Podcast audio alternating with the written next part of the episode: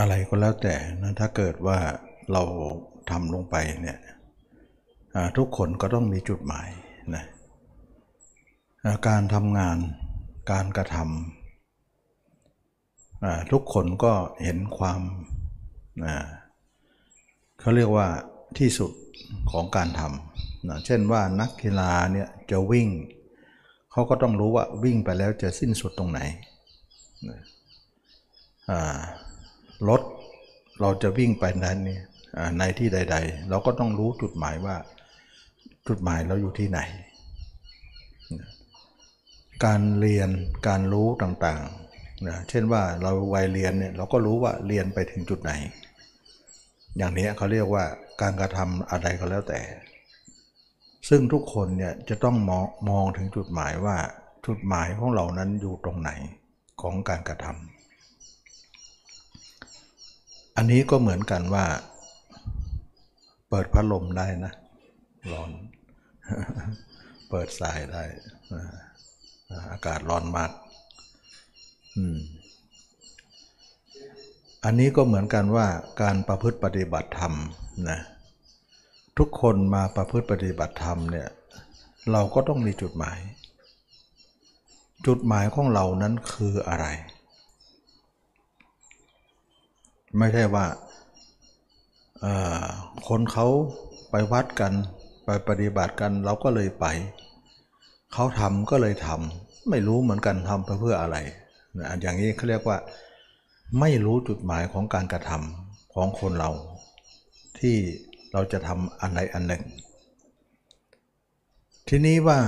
จุดหมายของการประพฤติปฏิบัติธรรมนั้น เราทุกคนต้องต้องต้องตั้งเป้าหมายไว้ว่า เราจะปฏิบัติธรรมเพื่อสิ้นราคะ สิ้นโทสะ สิ้นโมหะ ซึ่งอย่างอื่นเนี่ยไม่ใช่จุดหมาย แต่มันเป็นทางผ่านนะทางผ่านของการเดินทาง เราอาจจะพบต้นไม้ภูเขาใบหญ้าอะไรก็แต่ แล้วแต่แต่จุดหมายนั้นก็คือจุดหมาย ทางผ่านนั้นก็เป็นบรรยากาศสองข้างทางไปนะ ทีนี้นักปฏิบัติเนี่ยเวลาปฏิบัติไปเนี่ยเราต้องมองตรงนี้ว่า ราคะโทสะโมหะนั้น เราต้องทำลาย แล้วคนที่มาวัดมามาศึกษาเนี่ยก็คงจะรู้หรอกว่า ราคะโทสะโมหะนั้นเราจำเป็นต้องทำลายด้วยเหตุผลใด ก็คือเหตุผลก็คือว่ามันกุ้มลุมเรา มันน่วงเดียวใจเราให้ติดอยู่ในอำนาจของของกิเลสนั้น เราไม่เป็นไทยไม่เป็นอิสระภาพ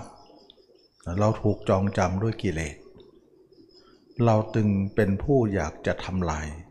นะเหมือนเราเป็นทาสนั่นเอง เราจะทำลายให้เราอิสระภาพเสีย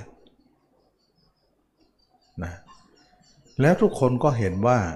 ราคะโทสะโมหะเนี่ยมีสมุฐานคือจิตออกนอก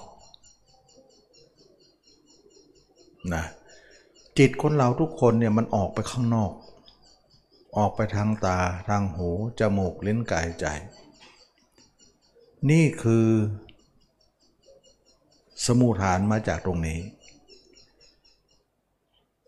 กิเลสสามตัวนั้นมีการออกนอกของจิตเป็นสมุฐานเเป็นเหตุของการเกิดของกิเลสสามตัว ถ้าเราละกิเลสสามตัวได้เนี่ยจิตเราก็ไม่ออก นอก บางคนยังสับสนตรงนี้ว่าอา้าวจิตเราไม่ออกนอกแล้วเราจะทำอะไรถูกนะถ้าเกิดว่ากิเลสกับตัวจิตออกนอกนั้นคือตัวเดียวกัน ถ้าอย่างนั้น เราละกิเลสก็เท่ากับจิตเราก็ต้องไม่ออกนอก แล้วเราจะทำอะไรได้คำว่าเราจะทำอะไรได้เนี่ยขอยกไว้ก่อนนะว่าได้หรือไม่ได้ก็ช่างมันเถอะ แต่เราต้องฆ่ากิเลสก่อน เราอย่าพึ่งไปพะวงมากมายว่า ไม่ออกแล้วจะทำอย่างไรนะเราอย่าพึ่งไปพิตก เราอย่าไปพึ่งเป็นทุกข์กับเรื่องของความที่ว่าไม่ออกแล้วจะทำยังไง เพราะอะไร เพราะเราบ่นว่าจิตออกของเรานั้นมันวุ่นวายมากมาย คันจะไม่ให้ออก ก็บ่นว่าไม่ออกจะทำอะไรได้ ก็เหมือนว่ามันไปก็บ่น มันหยุดแล้วก็บอกมันแล้วจะทำอะไรได้ มันเหมือนว่าเราไม่เข้าใจหลักการตรงนี้นะทีนี้นักปฏิบัติธรรมเนี่ยเขาไม่สนใจหรอกว่าไม่ออกก็คือไม่ออกนะ แต่ขอให้มันหมดเถิด จะมีบ้างไหมว่า จิตที่ออกนอกแล้วเนี่ยเป็นจิตที่ไม่มีกิเลสสามตัว หรือจิตบางบางประเภทที่ออกไปมีสามตัว ก็คือกิเลสราคะโทสะโมหะเนี่ยมี แล้วจิตชนิดหนึ่งที่ออกแล้วไม่มีมีไหม ออกก็มีออกที่มีกิเลสก็มี ออกที่ไม่มีกิเลสก็มีจะมีบ้างไหม ไม่มีนะ ตอบได้เลยว่าไม่มี ขึ้นชื่อว่าออกนั้นมีหมดเลย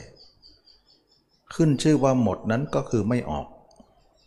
จะออกโดยที่บอกว่าไม่มีกิเลสนั้นไม่ควรกล่าวในที่นี้ไม่ควรกล่าวเลยว่า จิตที่ออกนอกแล้วไม่มีกิเลสเนี่ยไม่มีมีหมดเลย ก็เป็นอันว่า จิตชนิดไหนที่ออกนอกแล้วไม่มีกิเลสไม่มีเลยในโลกนะต้องตีความอย่างนี้ทำไมพูดอย่างนั้น ถ้าอย่างนั้นคนที่จิตไม่ออกเนี่ยไม่มีกิเลสเนี่ยเขาเป็นอยู่ยังไง ก็เป็นอยู่แบบไม่ออกนั่นเองแล้วเวลาคิดนึกคิดอย่างไร คิดนึกแบบไม่มีออกนอก มันมีอยู่ นะไม่ใช่ไม่มี เราจะคิดอะไรก็ได้ แต่คิดลักษณะจิตไม่ต้องออกนอก เขาจะรองรับเราอยู่แล้ว เราไม่ต้องกลัวหรอกว่า จิตเราไม่ออกแล้วจะทำอะไรได้ ขึ้นชื่อว่าจิตออกนอกนั้นเป็นทุกข์ทั้งหมด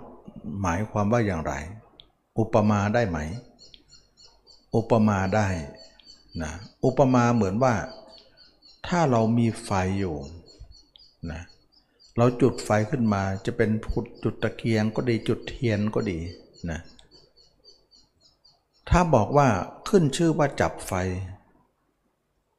ย่อมไม่มือทุกคน ไม่มีสักคนเลยที่บอกว่าแน่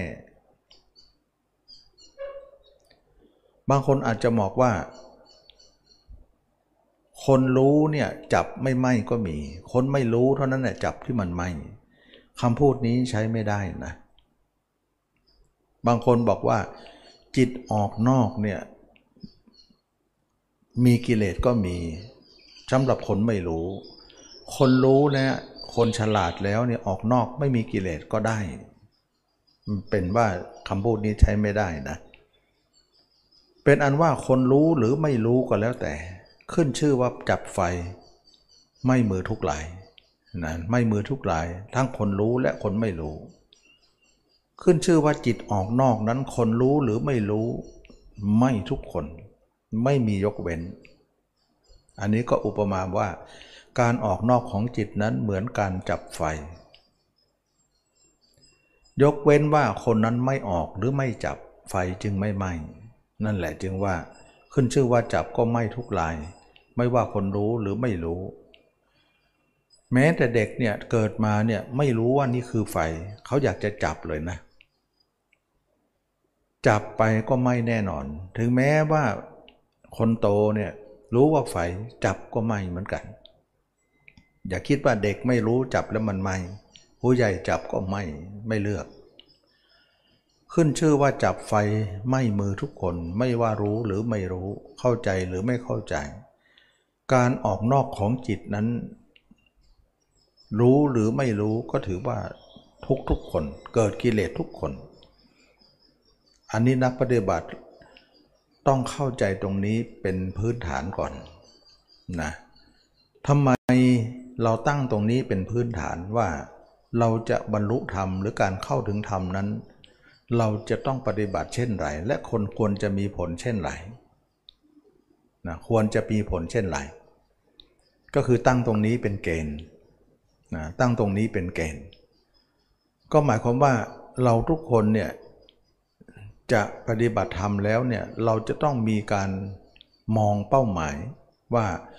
เราจะทำยังไงให้จิตของเราไม่ออกนอก ที่ออกนอกอยู่เนี่ยจะทำยังไงให้มันเหือดแห้งลงไปทำยังไงให้มันหมดลงไป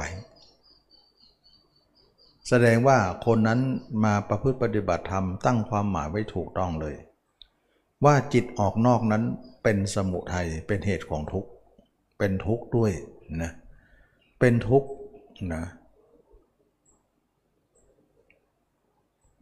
ทีนี้เรามาดูซิว่า การออกนอกของจิตเนี่ยเขาจะเป็นการออกของจิตที่ โดยไม่มีสาเหตุไม่ได้นะทุกอย่างต้องมีเหตุ เขาจะออกโดยที่ไม่ใช่มีเหตุอะไรเลย อยู่ๆมันก็ออกของมันอย่างนั้นแหละ ไม่ใช่แน่นอนนะไม่ใช่แน่นอนมันต้องมีเหตุ จึงว่าทำทั้งหลายเกิดแต่เหตุนะเราต้องรู้สมุฐานของเหตุนั้น การรู้เหตุของทุกนั่นแหละเป็นการย่างเข้าสู่การรู้อริยสัจ ซึ่งการรู้อริยสัจนั่นแหละเป็นหัวใจของพระพุทธศาสนาโดยตรงนะว่าทุกข์ก็ต้องมีเหตุของทุกข์แล้วก็เมื่อรู้เหตุแล้วก็ดับทุกข์นะเมื่อรู้ดับทุกข์แล้วก็รู้ปฏิปทา ที่จะนำไปสู่การดับทุกข์นั้นปฏิบัติเช่นไรสี่อย่างนี้เขาเรียกว่า การรู้อริยสัจนะแสดงว่านักปฏิบัติธรรมทั้งหลายเห็นว่า จิตออกนี้เนี่ยสามารถแก้ไขได้ บางคนอาจจะมองว่า การออกของจิตนั้นแก้ไขไม่ได้นะมันเป็นเช่นนั้นและมันจะเป็นเช่นนั้นนะไม่มีอย่างอื่นที่จะเป็นไป แล้วก็มองถึงการที่ไปของจิตว่ามันเกิดขึ้นตั้งอยู่ดับไป มันบังคับบัญชาไม่ได้ ก็เมื่อวานได้พูดถึงว่าเรามาใช้ความหมายตรงนี้เข้าไปแก้ แต่แก้ไม่ถูกวิธี แก้ไม่ถูกไม่ถูกที่มันแก้ไม่ได้หรอกไม่ถูกต้องหรอก ถ้าเกิดว่าเราให้ความหมายว่าจิตเป็นของบังคับบัญชาไม่ได้ เป็นของอนัตตาบังคับบัญชาไม่ได้ แล้วแต่มันจะเป็นไป ถ้าอย่างนั้นการประพฤติปฏิบัติเราก็ไม่ต้องปฏิบัติปฏิบัติไปทำไมอะ คนปฏิบัติก็เท่ากันเดียวกับคนไม่ปฏิบัติ ถึงจะปฏิบัติไปก็ไม่มีผลเช่นอื่นนะไม่มีผลอื่นออกมา การปฏิบัติจะให้เมื่อยไปทำไม ให้ยุ่งยากไปทำไม เพราะปฏิบัติก็เท่านั้น ไม่ปฏิบัติก็เท่ากัน ปฏิบัติแล้วก็ไม่มีผลนั่นเองนะถ้าพูดเช่นนี้ก็จะเป็นลักษณะนี้ไป แต่ถ้าพูดว่าจิตนี้เนี่ยออกไปเพราะมีสาเหตุ ถ้าเราทำลายเหตุนั้นจิตมันก็หยุด แสดงว่าจิตนั้นบังคับบัญชาได้นะ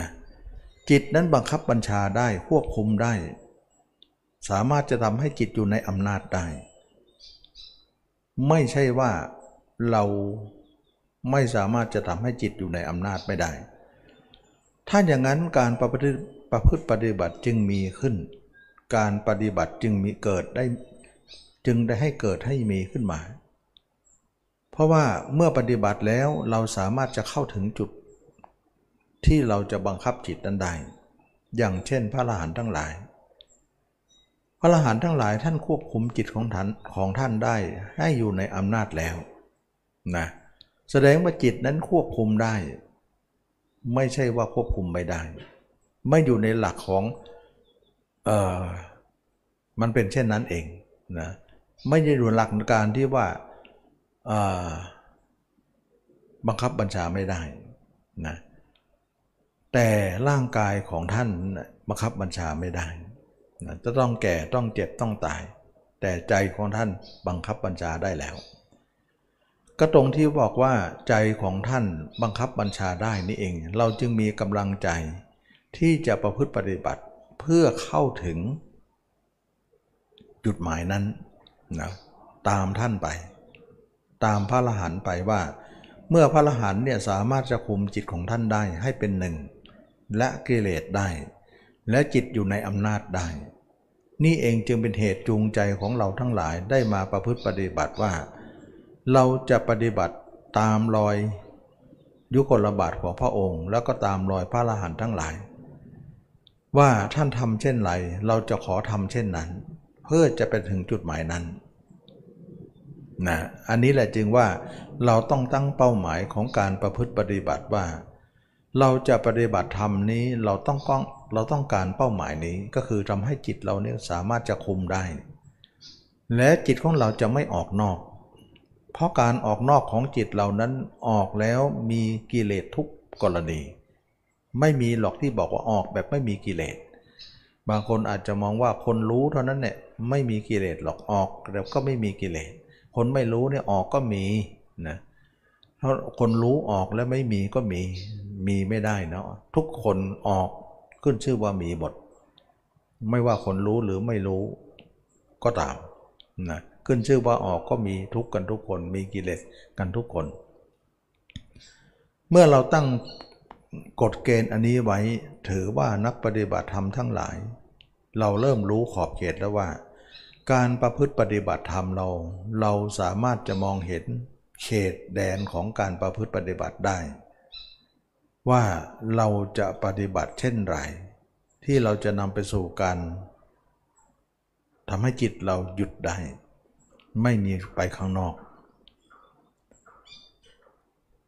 นะอันนี้ก็เป็นเรื่องของการตั้งเป้าหมายนะว่านักปฏิบัติธรรมเนี่ยเราปฏิบัติไปเนี่ยไม่ใช่แก้มานั่งสมาธินิ่งอยู่หน่อยเดียว อย่างที่เราทำกันนะสุดท้ายออกจากนิ่งแล้วมันมันมีเข้าก็ต้องมีออกใช่ไหมล่ะสมาธินะที่บอกเข้าสมาธิแล้วตอนออกมาล่ะออกมาแล้วมันก็ออกนอกอีกแล้วนะจึงบอกว่าทำสมาธิไปไม่รอดหรอก นะมันจะหยุดออกนอกชั่วระยะเวลาเราทำตอนที่เรานิ่งนะเช่นว่าวันหนึ่ง 24 ชั่วโมง เราไปนิ่งอยู่ชั่วโมงสองชั่วโมง สมมตินะ แล้ว 22 ชั่วโมงเนี่ยไปไหนล่ะ ออกไปทางหูทางตาหมดเลยฉะนั้นตมาจึงไม่นิยมไม่ส่งเสริมเรื่องสมาธิ ว่าเป็นของแก้ไขได้ มันแก้ไขได้นิดเดียว มันไม่ได้แก้ทั้งหมด นะเราจึงไม่นับว่าเป็นการแก้ที่ถูกต้อง เพราะอะไรเพราะพระอรหันต์ทั้งหลายเนี่ยถ้าจิตของท่านไม่ได้ไปเลย ไม่มีออกนอกเลย ไม่ว่าท่านจะเข้าสมาธิ ไม่ว่าท่านจะออกสมาธินะโดยเฉพาะตานการออกสมาธิเนี่ยเขาวัดตรงนี้เลยนะไอตอนเข้าเนี่ยเขาไม่วัดกันหรอก เพราะว่าทุกคนก็จะนิ่งหมดนะการเข้าทุกคนก็จะนิ่งหมด เราไม่อยากวัดตรงนั้น แน่จริงต้องออกมาก่อน ถ้าของแท้เนี่ยอยู่ได้ ถ้าของไม่แท้นี่ล่วงแน่ สุดท้ายก็ล่วงไปหมดนะไม่มีใครอยู่ได้ง่ายๆหรอก แต่พระอรหันต์อยู่ได้อะพุทธเจ้าอยู่ได้ เราลองคิดดูทีว่าท่านทำยังไงนะตรงนี้แหละมันมีจุดที่แตกต่างกันตรงนี้แหละนะเพราะว่าอะไร เพราะว่าพุทธเจ้าพระอรหันต์นั้นท่านปฏิบัติด้วยมรรค ท่านจึงมีผลเช่นนั้น เราไม่มีมรรคเนี่ยจึงมีผลเช่นนี้ จิตนิ่งจริงนะตอนนั่งสมาธิมันนิ่งจริง แต่ตอนออกล่ะ ไปไปอย่างเดียวเลย แล้วไปแล้วมีราคะโทสะโมหะไหมมี มีแน่นอน ชนิดที่บอกว่าไปแล้วไม่มีมีไหม ไม่มีหรอกนะ ถ้าจิตไปเนี่ยชอบเนี่ยเขาเรียกราคะ จิตไปแล้วไม่ชอบเนี่ยเขาเรียกโทสะถ้าจิตไปแล้วเนี่ยชอบก็ไม่ใช่ ไม่ชอบก็ไม่ใช่เรื่อยๆเขาเรียกโมหะนะจะหนีไปไหนรอดแล้วนะจะหนีไปไหนรอดไม่มีใครรอดเลยนะรักก็ราคะ ชังก็โทสะ ไม่รักไม่ชังก็โมหะ หลงเลื่อนลอยหลุดไหลเป็นอวิชชาทั้งสิ้น อย่างนี้แหละจึงว่าสมาธิไม่สามารถจะแก้ปัญหานี้ได้ จะแก้ปัญหาชั่วขณะได้อยู่นะชั่วคราวได้อยู่นะก็เพราะว่าสมาธินั้นทำให้จิตนิ่งทีนี้เราจะแก้ปัญหาโดยเฉพาะอย่างนี้เนี่ยโดยใช้สมาธิตลอดการเนี่ยมันก็ได้แค่ชั่วข่าวไปเรื่อยๆ มันไม่มีการแก้ได้ถาวรเลย แล้วจะไม่มีจุดจบของการกระทำเลย ก็บอกแล้วว่า ทุกอย่างที่เราทำอะไรก็แล้วแต่ เราต้องมองจุดจบ ไม่ใช่มองไม่มองจุดจบนะเราเรียนหนังสือเรารู้ว่าจุดจุดจบเราอยู่ตรงไหน เราทำงานจุดจบเราอยู่ตรงไหน เราทำอะไรสักอย่างจุดจบเราตรงไหน เราก็ต้องมองถึงจุดจบฉะนั้นถ้าเกิดว่านั่งสมาธิไป บางคนบอกว่านิ่งชัดหน่อยก็ดีใจแล้วออกมามันจะไปก็ช่างมันเถอะ แล้วนั่งใหม่ก็นิ่งใหม่ แล้วออกมาไปก็ไปใหม่นั่นแหละวนไปวนมาเนี่ยมันพูดอย่างนั้นก็พูดไปนะแต่มันไม่มีที่สิ้นสุดเลย ไม่มีจุดจบนั่นเอง มันก็วนอยู่ที่เดียวกันนะมันเป็นลักษณะที่ว่าเราวนอยู่กับที่ไม่มีการสิ้นสิ้นสุดนะปล่อยจิตทั้งวันตอนเย็นก็มานั่งหน่อย ให้มันนิ่งอยู่หน่อย แล้วก็ปล่อยไปแล้วก็มานิ่งหน่อย ปล่อยไปมันก็วนอยู่แค่นั้น ซึ่งมันจะหาจุดจบไม่มีเหมือนพระละหันทั้งหลาย เหมือนพุทธเจ้าทั้งหลาย ท่านมีจุดจบหมดเลย จบแล้วเราเคยได้ยินไหมว่า เมื่อบุคคลที่รู้แจ้งแล้วเนี่ยต้องเบื่อหน่าย เมื่อเบื่อหน่ายก็คลายกำหนัด เมื่อคลายกำหนัดจิตก็หลุดพ้นเมื่อหลุดพ้นแล้วกิจที่ทำยิ่งกว่านี้ไม่มีอีกแล้วนะเพื่อจะปฏิบัติอย่างนี้ไม่มีอีกแล้ว นั่นคือจุดจบแหละ แสดงว่าเราไม่จบแต่ท่านจบ เราต้องเข้าใจว่าท่านทำอย่างไร แสดงว่าเราทำไม่เหมือนท่านนะทีมันถึงไม่จบ ถ้าทำเหมือนท่านก็คงจะพบจุดจบอยู่หรอกนะอันนี้แหละจึงว่าเราทำแบบไหนจึงไม่เหมือนท่าน เพราะเราทำแบบไม่มีมรรคนะไม่มีมรรคมันถึงเป็นอย่างนั้น สมาธิไม่มีมรรคก็สมาธิธรรมดานี่เอง นิ่งได้แต่ออกมาก็ต้องไป ไปไหนไปนอกนั่นแหละไปทางตาทางหูจมูกลิ้นกายใจ แล้วก็มานั่งใหม่ก็นิ่งใหม่ก็ไปอีก ก็วนอยู่แค่นั้น นั่นแหละเขาเรียกสมาธิไม่มีมรรคนะจึงว่ามรรคเป็นสิ่งเดียวที่ยิ่งใหญ่มากนะซึ่งพระอรหันต์พุทธเจ้าเนี่ยเวลาท่านนั่งสมาธิท่านนิ่ง แต่เวลาออกสมาธิชั้นจิตท่านก็ไม่ไป ไม่เที่ยว นะเที่ยวมันเป็นเรื่องของกิเลสไง ถ้าหมดกิเลสก็หมดเที่ยวนั่นเองนะแต่เราเนี่ยนิ่งก็นิ่งได้อยู่ แต่ออกมาเที่ยวอีกแล้ว มันไม่หมดกิเลสก็เลยว่าไม่ตรงกับท่าน ไม่ตรงตรงที่ว่าปฏิปทาของเรานั้น ไม่มีมรรคเหมือนท่าน ท่านมีมรรคจึงเป็นเช่นนั้น เราไม่มีมรรคจึงเป็นเช่นนี้ นี่เองจึงจะมาจึงไม่เอาสมาธิมาพันนาอะไรมากนักนะให้เห็นว่าการทำสมาธิไม่ใช่จุดจบของการกระทำเหมือนพระเจ้าทำสมาธิกับอาราบท ทุกกดาบทแล้วเนี่ยยังไม่จบเลยนะต้องไปหาใหม่ ต้องไปค้นหาใหม่นะก็จะแน่ว่าสมาธิเป็นเพียงการลองทำดูเท่านั้นเอง ลองอย่างเชิงดูเท่านั้นเอง ทีนี้เรามาดูซิว่ามรรคเป็นเช่นไรทำแล้วจึงมีจุดจบมรรคเนี่ยขึ้นต้นด้วยการรู้อริยสัจนะเพราะข้อที่หนึ่งของมรรคเขาเรียกว่าความเห็นชอบ ความเห็นชอบเป็นเช่นไร เห็นทุกข์ เห็นเหตุของทุกข์ เห็นการดับทุกข์ เห็นข้อปฏิบัติ ถ้าเราพูดภาษาบาลีก็คือทุกสมุทัยนิโรธมรรคเห็นสี่อย่างคืออริยสัจเด็ก อย่างนี้เนี่ยคนเห็นอย่างนี้เข้าใจอย่างนี้แหละว่า ความเห็นเขาเป็นความเห็นชอบ แสดงว่าเรายังไม่เห็นตรงนี้ก็เห็นไม่ชอบ มันจึงมีผลไม่ชอบออกมา ถ้าเราเห็นชอบผลจึงเห็นว่าผลนั้นจึงเป็นผลที่ชอบนะแสดงว่าไม่ชอบก็เยอะนั่นเองชอบก็มีอยู่หนึ่งเดียว นะก็คือการรู้อริยสัจนั่นเอง การรู้อริยสัจมีความจำเป็นมากแค่ไหน เอาเป็นว่าถ้าไม่รู้จิตก็หยุดไม่ได้อะถ้ารู้จิตก็หยุดได้อะสำคัญไหมล่ะคำว่าหยุดในที่นี้ก็หมายถึงหยุดหยุดจิตส่งนอกนะไม่มีจิตออกนอกนะไม่ออกทางตาทางหูเลยปิดหมดเลย ตลอดชีวิตเลยนะ นี่คือคนรู้นะบางคนก็บอกว่าใครๆก็รู้กันทั้งนั้นแหละนะลองลองลองพูดมาสิว่ามีอะไรบ้างนะทุกสมุทัยนิโรธมรรคไง ทุกเหตุของทุกการดับทุกข้อปฏิบัติอออกจากทุกไง คนที่พูดได้ท่องคล่องปากขึ้นใจ ไม่ใช่ว่าคนผู้รู้ แต่คนที่จำมารู้ด้วยการจำรู้ด้วยการพูด รู้ด้วยการอ่าน รู้ด้วยการคิดคน้นแต่ไม่รู้ในลักษณะของการมาแก้ปัญหาในตัวเอง ยังไม่เนนำมาแก้ หรือแก้ยังไม่ถูกต้อง จึงชื่อว่ารู้ไปก็ไม่เห็นไม่รู้ ไม่มีผลอะไรนะถึงจะอ่านออกขึ้นใจแม้แต่มรรคนะทุกคนก็บอกว่าได้รู้ทุกข้อเลยจำได้ทุกข้อเลยมาพูดก็ไม่ชื่อว่าไม่ใช่ว่าคนนั้นจะมีมรรคเพราะนั่นหมายถึงการเป็นศัพท์บัญญัติ นะที่บัญญัติไว้เราอ่านแล้วพบแล้วเจอแล้วก็เป็นการท่องจำเป็นการอ่านและจดจำมา มันไม่ได้นำมาประพฤติปฏิบัติที่เป็นรูปธรรม มันยังเป็นนามธรรมโยมันจึงไม่มีผลเช่น เช่นไหนออกมา อย่างนี้ไม่ชื่อว่าผู้รู้นะ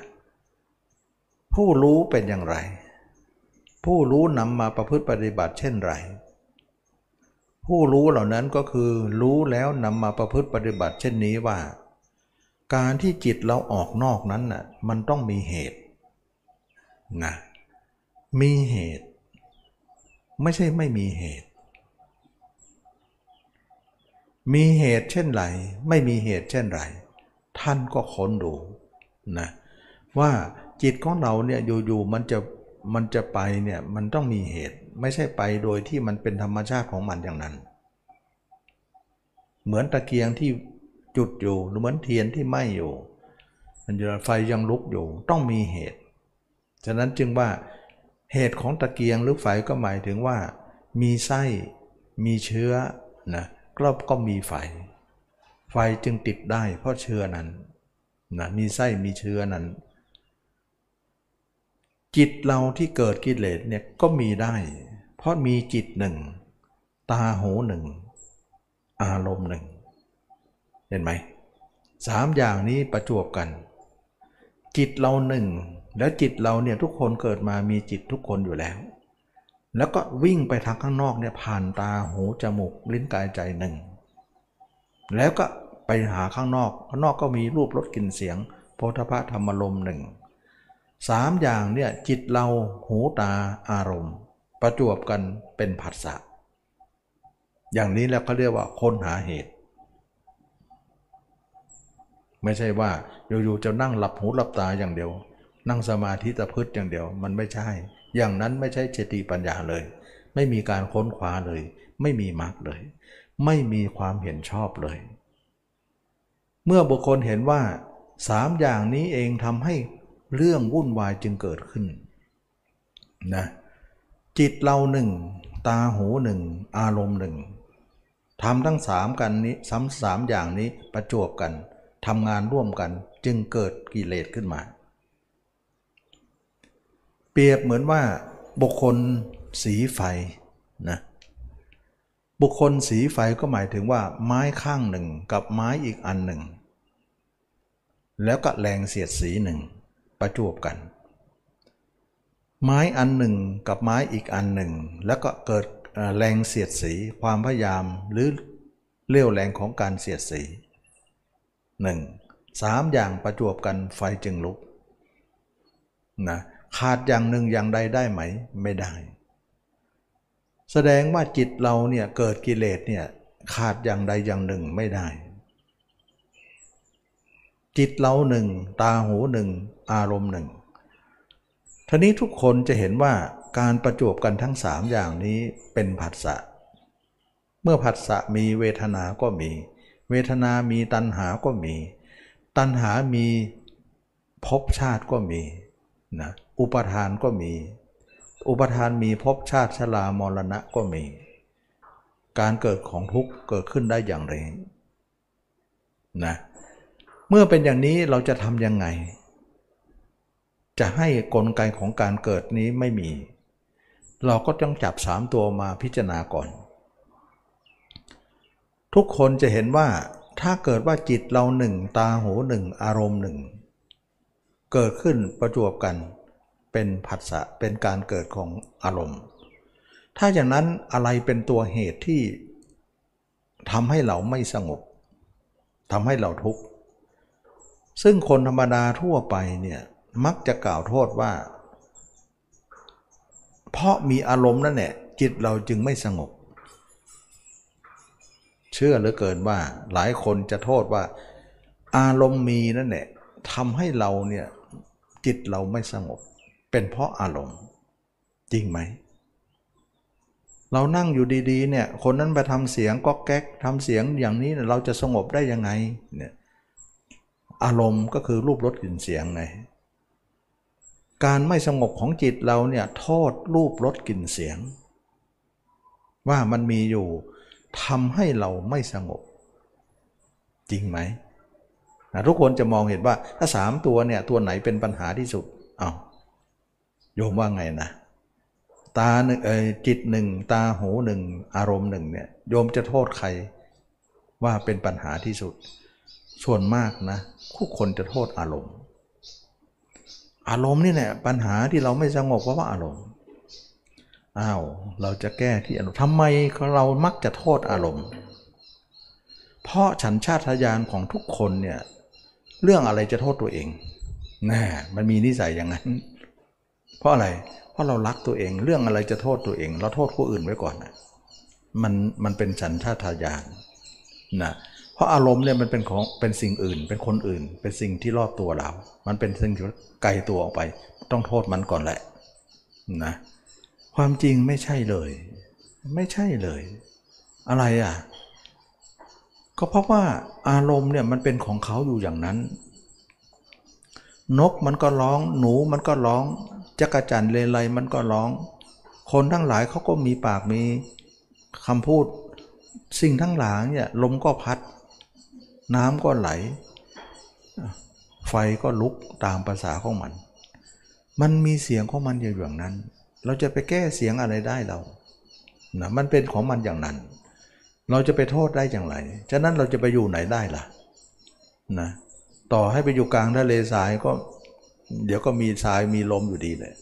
มีเสียงอยู่ดีเลยนะต่อให้อยู่กลางทะเลก็มีคลื่นมีฝนอยู่ดี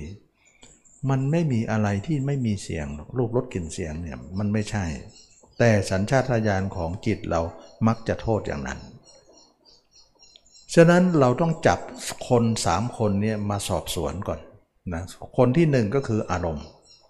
ถ้าเกิดว่าเราผู้ร้ายเนี่ยเหมือนตำรวจจับผู้ร้ายมาเนี่ยสามคนนะสามในสามคนเนี่ยต้องหาตัวการให้ได้ว่าคนไหนเป็นตัวการใหญ่นะส่วนมากก็จะจับตัวอารมณ์มามาสอบสวนก่อนว่า อารมณ์ เจ้าเป็นคนทับพระเจ้าเป็นสิ่งที่ทำให้คนอื่นไม่สงบหรือ อารมณ์ก็บอกว่าเราก็เป็นของเราอยู่อย่างนี้นะเราก็อยู่กับที่ เราไม่ได้จะไปไหนมาไหน ถ้าเราเปรียบนะถ้าเราเปรียบเหมือนว่าจิตเราเหมือนตัวพึ่งมแมลงผู้มแมลงพึ่งนะอารมณ์เปรียบเหมือนดอกไม้นะจิตเราเนี่ย และการโบยบินของมันเนี่ยไปทางปีกเนี่ยไปทางทางหูทางตาจมูกลิ้นกายใจมแมลงพึ่งอาศัยปีกมันบินไป เหมือนเราอาศัยตาหูแล้วบินไปหาอารมณ์ ฉะนั้นเราไปโทษดอกไม้ว่าเพราะเป็นดอกไม้นี่แหละทำให้พึ่งเนี่ยมาหาดอกไม้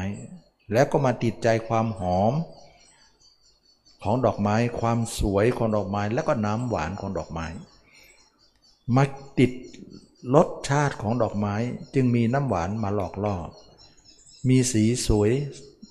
บาดหูบาดตานะมีกลิ่นหอมชวนเย้ายวนใจยิ่งนัก ฉะนั้นพึ่งก็จะโทษดอกไม้ว่า เพราะเป็นดอกไม้เนี่ยทำให้เราไม่สงบ พึ่งจะโทษอย่างนั้นถูกไหม ดอกไม้ก็บอกว่าเราก็ไม่มีขานะ เราก็ไม่มีปีกนะเราก็อยู่กับที่ คุณมีขา มีปีกนี่ใครมาหาใครอะ อย่างเงี้ยโทษใครกันแน่นะโทษพึ่งไม่ใช่ไหมไม่ใช่โทษดอกไม้นะใจเราก็เหมือนกันไปหาอารมณ์เนี่ย นกหนูมันก็ร้องของมัน เราจะสงบไม่สงบเนี่ยเป็นเรื่องของเรา มันมีปากมีเสียงของมันเอง เราจะไปแก้ที่เขาไม่ให้ร้องไม่ให้ทำอยังไง ต่อให้ไปอยู่ใน ห้องในหับปิดให้หมด มันก็ไม่สงบอยู่ดีใช่ไหมล่ะ เพราะจิตเรามันไม่สงบอยู่แล้ว ต่อให้อยู่ในถ้ำก็ไม่สงบหรอก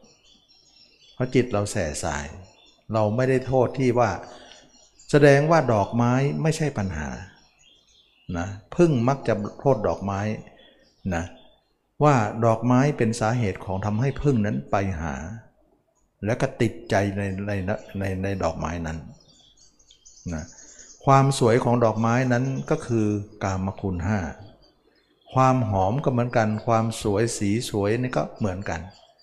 ก็หมายถึงกามคุณนั่นเอง ฉะนั้นน้ำหวานความสวยของสีสันหรือความมีกลิ่นหอมนั้นเหมือนกามคุณห้าพึ่งได้ไปได้ไปแล้วเนี่ยไปล้ำลิบล้นลิ้มรสของกามคุณห้าย่อมติดใจ เมื่อติดใจก็หวยหา เมื่อหวยหาก็เที่ยวไปเที่ยวมา หาดอกไม้นั้นประจำจนอยากจะไป การไปก็เลยเกิดขึ้น มาแล้วมาเล่านะไปแล้วไปเล่า อย่างที่ไม่อยากจะหยุดอยู่ถึงอยากจะไป แสดงว่าเหตุของการไปของพึ่งนั้นมาจากการยั่วยวนของดอกไม้ แต่ดอกไม้เขาก็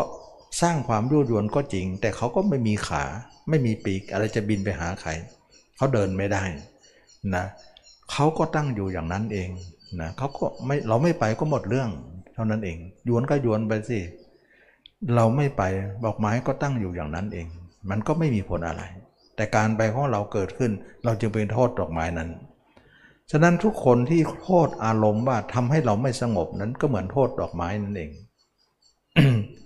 แสดงว่าผู้ร้ายสามคนเนี่ย คนคนแรกเนี่ยคือดอกไม้เนี่ยคืออารมณ์เนี่ยตัดไปเลย ไม่ใช่ปัญหา ไม่ใช่จะไม่ใช่เจ้าปัญหานะแต่เป็นผู้ร่วมปัญหาเฉยๆแต่เจ้าปัญหา มันต้องมีจนได้แหละนะเมื่อสองสามคนเนี่ยคัดไปคนหนึ่งก็เหลือสองนะเหลือสองแล้ว เหลือสองเหลืออะไร เหลือจิตเราก็ตาหูนะเเพราะมีตาหูเนี่ยเราจึงไม่สงบนะเพราะมีตาเรานะ่ะจึงว่าจิตเราจึงออกไป เพราะมีหูเรานะ่ะจิตถึงเราออกไป จิตเราจึงไม่สงบการออกของจิตเริงจึงมีทีนี้ตาหูเนี่ยเป็นประตูนะเขาไม่ได้เคลื่อนที่ไปไหน ตาเขาก็เราก็อยู่อย่างนั้น หูเราก็อยู่อย่างนั้นไม่ได้เคลื่อนที่ไปไหน เหมือนบ้านหลังนี้หรือศาลาหลังนี้เนี่ยมีประตูอยู่มีหน้าต่างอยู่ มีประตูอยู่หกบาน ซึ่งเราก็โทษเพราะประตูเนี่ยทำให้เราเข้าออกเข้าออก ประตูก็บอกว่าเราก็อยู่กับที่นะ เราก็ไม่ได้ดินเดินเดินเดินไปไหน เราไม่ได้เบยบินไปไหน เหมือนเหมือนดอกไม้นั่นแหละประตูเราก็อยู่กับที่ แต่คุณจะออกจะออกก็เรื่องของคุณสิคุณไม่ออกก็ได้นี่นะเราจะมาโทษเราทำไม เรามีไปก็มีไป แต่คุณไม่ออกก็เรื่องของคุณ เห็นไหมเราเกิดมาเนี่ยเรามาโทษว่า เพราะตาเราเนี่ยไปเห็นอะไร มันจึงเอาอะไรมาคิด หูเราไปได้ยินอะไรจึงเอามาคิด มันก็โทษตาหู สุดท้ายตาหูก็บอกว่าเราก็ไม่เกี่ยวนะนะก็เหมือนพึ่งนะโทษปีกเขาว่า ปีกของพึ่งเองว่าทำไมมีปีกเนี่ยมันถึงได้บินไปหาอดอกไม้ ปีกก็บอกว่าเราก็ไม่ได้โทษนะ คุณจะบินเราก็มีให้ คุณไม่บินเราก็มีให้ แต่คุณไม่บินก็จะทำอะไรได้นะมันก็กลายเป็นว่าไอ้สามคนเนี่ยคัดได้สองคนแล้วออกไปไม่เกี่ยว สุดท้ายมาเกี่ยวอยู่คนเดียวคือจิต เห็นไหมอย่างนี้เขาเรียกว่าค้นหาเหตุไหมล่ะ เหตุของทุกข์นะฉะนั้นกลายเป็นว่าการประจวบกันสามคนเนี่ยสามอย่างเนี่ย เราคัดออกสองคนแล้ว ไม่เกี่ยวจริง ๆ เขามีอยู่ แต่เราไม่ไปก็จบละไปมาบ่นเราอีก มาบ่นเขาอีกนะแสดงว่าจิตเราเจ้าปัญหาที่สุดเลย จิตของเราเอง เราก็จับจิตมาสอบสวนว่าทำไมเจ้าถึงได้ไปแล้วไปอีกล่ะ ปรากฏว่ามันตอบว่ายังไงไม่รู้ไหม มันบอกว่า เพราะจะฆ่าจะเพราะเราเพราะเรามีความอยากสิ นะเพราะข้ามีความอยากข้าจึงไป ความอยากอะไร อยากจะไป เพราะอะไร เพราะไปแล้วเนี่ยมีทั้งหอม มีทั้งหวาน มีทั้งกลิ่น มันอิ่มท้องดี มันหวานดี มันหอมดี เมื่อไปแล้วก็อยากไปอีก เมื่อจะไปแล้วก็อยากไปอีก ความอยากก็เลยอยู่ในใจเป็นอันมาก แสดงว่าจิตที่อยากที่ไปเพราะมีความอยาก ความอยากนั้นคือตัณหา เราเคยได้ยินไหมว่า ตัณหาคือความอยาก เห็นไหม นี่คือการค้นหาเหตุ อย่างนี้แหละเขาเรียกว่า สัมมาทิฏฐินะมรรคนะมันก็เลยยากเข้าไปอีกนะการเราได้ยินไหมว่าทุกควรกำหนดรู้ เหตุของทุกคือตัณหาควรละเสียเห็นไหมเหตุของทุกคือตัณหาคือความอยาก เมื่ออยากแล้วก็ทยานไป บางครั้งเราเรียกว่าทยานอยาก จิตมันอยากไปทุกวันเนี่ยเดี๋ยวก็แป๊บไปนู่นเดี๋ยวก็แวบมันอยากไปไอ้ความอยากตรงนี้เนี่ยทำให้จิตนั้นเคลื่อนที่ตลอดเลย แสดงว่าเราต้องทำลายความอยากของจิต แต่ไม่ต้องทำลายจิต จิตนั้นถึงจะหยุดได้พระเจ้าไม่ได้สอนทำลายจิต แต่ทำลายความอยากของจิตที่ซ่อนตัวอยู่ในจิตนั้น แสดงว่าเราเอาความอยากของจิตนั้นออกไปซะทำลายซะจิตนั้นก็หยุดได้ ถ้าตะเกียงนี้เนี่ยเราทำลายน้ำมันซะตะเกียงนี้ก็ดับได้ แสดงว่าเราจับผู้ร้ายนั่นแหละแล้วทำลายความเป็นผู้ร้ายซะผู้หนีก็ดีได้ เราจะหาผู้ดีในผู้ร้ายอย่างนั้นหรือ ใช่ เราจะหาผู้หมดความอยากในผู้มีความอยากอยู่ เราจะหาความไม่มีอยากไม่มีไม่มีความอยากอะไร ในผู้ที่มีความอยากนั่นแหละหมดอยากก็คือคนนั้น คนอยากก็คือคนเดียวกัน ตอนนี้มันมีความอยากอยู่ มันมีตัณหาอยู่ เราจะทำให้ตัณหานั้นสิ้นไป ความเป็นผู้หมดอยากก็คือจิตนั่นเอง แสดงว่าเราทำเอาคนร้ายมาเป็นคนดี ใช่ไหม แล้วเราจะเอาคนร้ายเนี่ยมาทำลายความร้ายมันซะ แล้วมันจะเป็นผู้ดีที่สุดเลย แสดงว่าเราไม่ได้แสวงหาคนดีอย่างเดียว เราแสวงหาคนร้ายนั่นแหละแต่ทำลายความร้ายมันออกซะ มันก็เป็นของที่ดี เหมือนบุคคลที่ทำลายความเป็นพิษของหัวกลอยนะบ้านนอกเขาก็มีหัวกลอยนะเขาก็เอามานวดมาแช่มาหมัก เอาทำลายพิษ ย่างพิษมัน แล้วก็ได้สิ่งที่อร่อยอร่อย ก็คือหัวกลอยมาทำขนมมาทำข้าวต้มขนมอะไรได้ แสดงว่าความเป็นพิษมันหมดแล้ว และก็ความเป็นไม่มีพิษนั้นเป็นของโอชะ กลายเป็นของอร่อยอร่อยจนได้ นี่แหละคือภารกิจของการกระทำนะเราไม่เรียกสมาธิว่าเป็นการแก้ปัญหา เราเรียกว่ามรรคเป็นการแก้ปัญหา ฉะนั้นมรรคเราจึงกำหนดรู้เรื่องของการที่ว่าเรามาทำอะไร แล้วก็มรรคประกอบด้วยสติปัญญาเป็นอย่างมากนะจึงบอกว่ามักเป็นทางที่ทำให้เกิดของของปัญญา อย่างพิจารณาอย่างนี้ไม่ชื่อว่าปัญญาหรือ ปัญญาอยู่แล้ว แล้วใครคิดบ้างอะไรอย่างเงี้ยเคยคิดไหม ไม่เคยอะนั่นน่ะสิมันจะไปได้เลยไม่เคยเลยมันจะรอดเลยนะ ฉะนั้นกลายเป็นว่าเราค้นหาสมุทฐานมาได้แล้วว่า จิตของเรานั้นไปเพราะมีความอยาก เราจะทำลายความอยากนั้นเสีย เดี๋ยวจิตนั้นถึงจะหยุดได้ทำลายตัณหาเสีย จิตนั้นก็สิ้นทุกเราเคยได้ยินไหมว่า การให้ธรรมะการให้ธรรมะเป็นทานคือการชนะ การให้ทั้งปวง การสิ้นตัณหาชนะทุกทั้งปวงนี่ที่พระเจ้ากล่าวนะ การให้ธรรมคือการชนะการให้ทั้งปวง การสิ้นตัณหาคือการชนะทุกทั้งปวง ก็หมายความว่าเราจะต้องทำตัณหาให้สิ้น แล้วเราจะชนะทุกทั้งปวงได้ ทีนี้เราจับจิตได้แล้วว่าจิตเนี่ยมันมีความอยากซ่อนอยู่ในตัวจิตอีกทีหนึ่ง เหมือนความมีพิษซ่อนอยู่ในหัวกลอย เราจะทำลายความอยากมันออกไปได้อย่างไรนะขยับเข้าไปอีกแล้ว นี่คือการสาว สาวหาต้นตอของปัญหาทั้งหมด เหมือนได้ที่พันกันเป็นกลุ่มก้อน แล้วไม่รู้ว่าต้นสายปลายเหตุอย่างไร เราขอให้ได้เงื่อนก่อน แล้วเราจะสาวกอการแก้ออกไป เมื่อเราได้เงื่อนแล้วเราจะสอดน้นสอดนี่สอดน้นสอดนี่สุดท้ายจะขี้ขายปมได้นั้นออกมา นั่นเอง ตอนนี้มันกำลังพันกันยุ่งเหยิงเป็นกระจุกนะจนไม่รู้อะไรเป็นอะไร เราจะขี้ขายปัญหานี้ออกมาให้หมดสิน้น ปัญหาอันยุ่งเหยิงในหัวใจของเราที่เราไม่รู้ทางออก เหมือนปมด้าของช่างโหกนั่นเอง ปัญหาเหล่านี้เนี่ยทุกคนจะต้องคลี่คลายด้วยการสาวหาต้นต่อของปัญหาทั้งหมด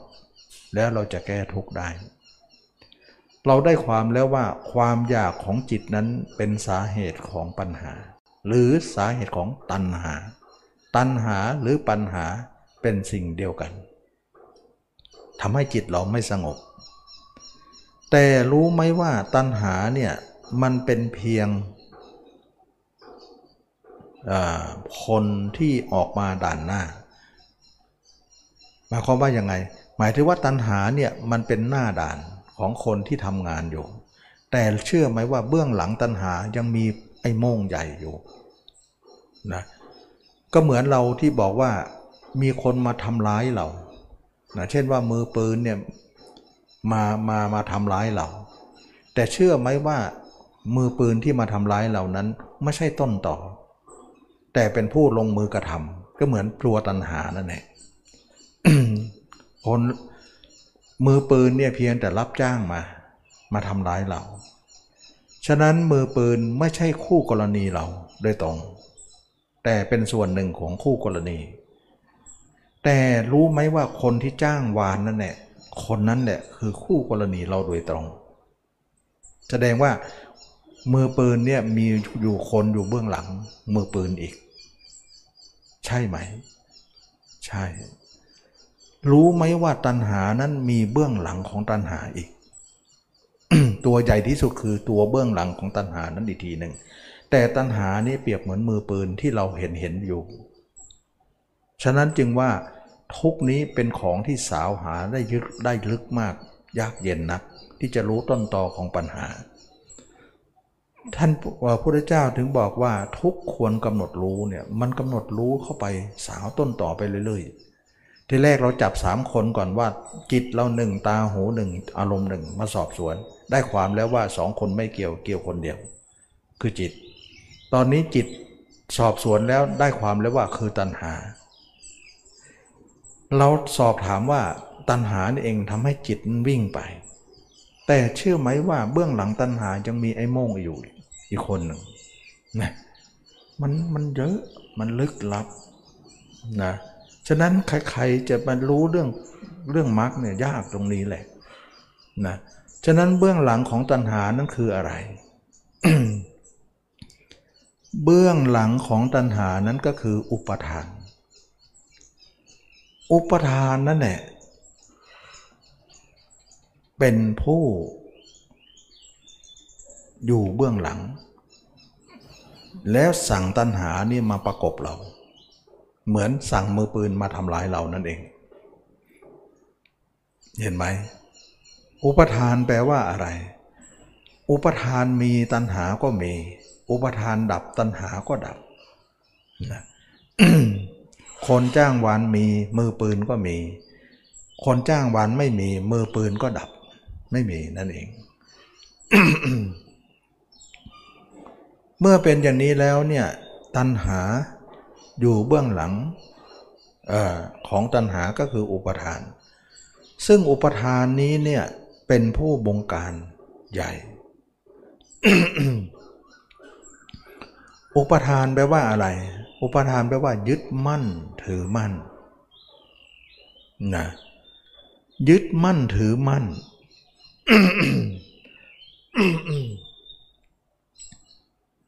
อะไรเด้อยึดมั่นถือมั่นในสิ่งที่ตนรัก ก็เคยพูดแล้วว่า ถ้าอะไรที่เรารัก เรายึดมั่นทั้งนั้นเลย ถ้าสิ่งไหนเราไม่รัก สิ่งนั้นเราไม่ยึดมั่นหรอก เป็นธรรมดาของความยึดมั่นว่าเกิดจากสิ่งที่รักเท่านั้น สมัยหนึ่งพุทธองค์ทรงเปรียบเทียบว่า ในเมื่อหญิงและชายสองคนนี้เนี่ยเขาเป็นคนรักกันนะหญิงและชายสองคนนี้เป็นคนที่มีจิตปฏิพัติกัน มีความรักความใคร่กัน สมัยอื่นต่อมาเนี่ยอีกคนหนึ่งเนี่ยไปกระซิกกระซีกับคนอื่น อีกคนหนึ่งจะรู้สึกอย่างไรนะเช่นว่า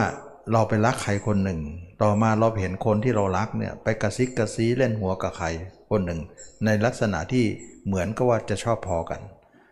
เราจะโกรธทันทีใช่ไหมล่ะ เราจะหึงหวงทันที อย่างนี้เขาเรียกว่า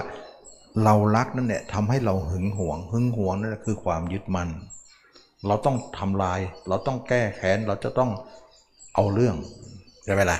นี่คือปัญหาละ แสดงว่าการรัก อะไรอยู่สักอย่าง สิ่งนั้นจะเป็นอุปทานเสมอไปนะ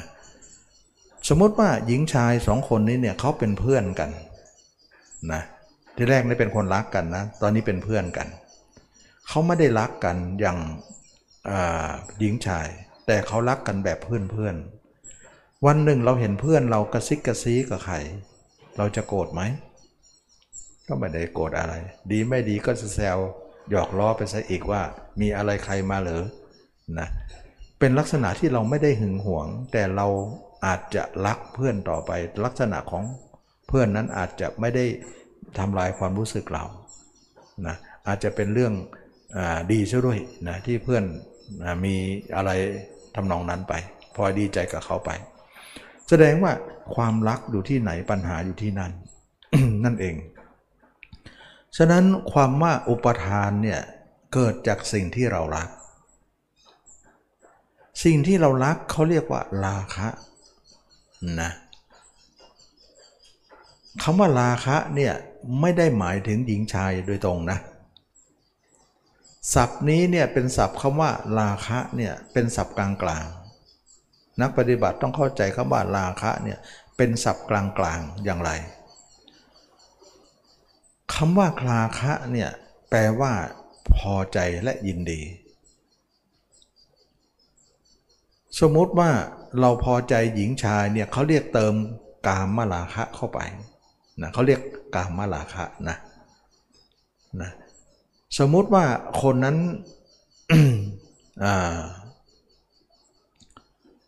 รักการ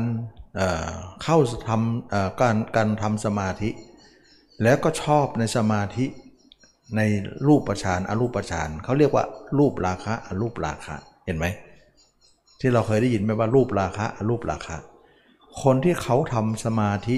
รูปประชานอรูปประชานได้ แล้วเขาพอใจในสิ่งที่ทำนั้น พอใจและยินดีอยู่ในสิ่งนั้น เรียกว่ารูปราคะอรูปราคะ เราเห็นไหมว่าราคะเนี่ยไปใช้ตรงนั้นอีกแล้ว เช่นว่าพระนาคามีเนี่ยละกามมาราคะได้ ก็คือละสังโยชน์ห้าได้ และสังสังโยชน์ห้าเนี่ยเบื้องต่ำนะเรียกว่ากามมาราคะ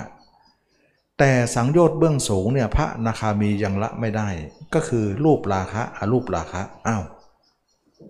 เห็นไหมราคะใช้ตรงนั้นอีกแล้ว ใช้คำว่าราคะเนี่ยสังโยชน์เบื้องต่ำเขาเรียกว่าราคะ กามลาคะ แต่สังโยชน์เบื้องสูงก็เรียกว่ารูปราคะอารูปราคะ ไหนพระอนาคามีละราคะได้ทำไมมีคำว่าราคะอีก เบื้องบนอีก นักปฏิบัติอาจจะสงสัย แสดงว่าคำว่าราคะเนี่ยไม่ได้หมายถึงว่า หญิงชายอย่างเดียวหญิงความจริงแล้วเนี่ยราคะแปลว่า ความยินดีนะความยินดีอะไรก็ได้ ยินดีรูปรสกลิ่นเสียงก็ได้ ยินดีในหญิงชายก็ได้นะยินดีในรูปรสกลิ่นเสียงเขาเรียกว่ากามคุณห้ายินดีหญิงชายเขาเรียกว่ากามมาลาคะ แต่ถ้าคนเราทุกคนเนี่ยยินดีในตนเอง ยินดีในตัวเราเอง เรียกว่าฉันทราคะ เห็นไหมขนาดตัวเองยินดีในตัวเองเขายังเรียกราคะเลย เรียกว่าฉันทราคะ แต่ตัวเองยินดีผู้อื่นเขาเรียกว่ากามมาลาคะ ยังไงคำว่าราคะก็ยังมีอยู่นะก็เป็นอันว่าคำว่าราคะเป็นศัพท์กลาง ไปใช้ตรงไหนก็ได้ แปลว่าพอใจและยินดี ซึ่งคนเราทุกคนเนี่ยมีอุปทานอยู่แล้ว ตัณหามาจากอุปทาน อุปทานมาจากความรัก ความรักอะไรหรือความรักตัวเอง ที่เคยบอกว่าทุกคนเกิดมาในโลกเนี่ยอะไรเป็นที่รักอย่างยิ่งของเราก็คือตัวเอง ทุกคนก็หมายถึงว่าตัวเองรักตัวเองมากที่สุดในโลก นั่นเอง ฉะนั้นความรักอันนี้แหละจึงเป็นอุปทาน ปัญหามันอยู่ตรงนี้ เชื่อไหมว่าทุกคนเนี่ยรักตัวเองมากที่สุดนะรักแน่นอนนะ ทีนี้ว่า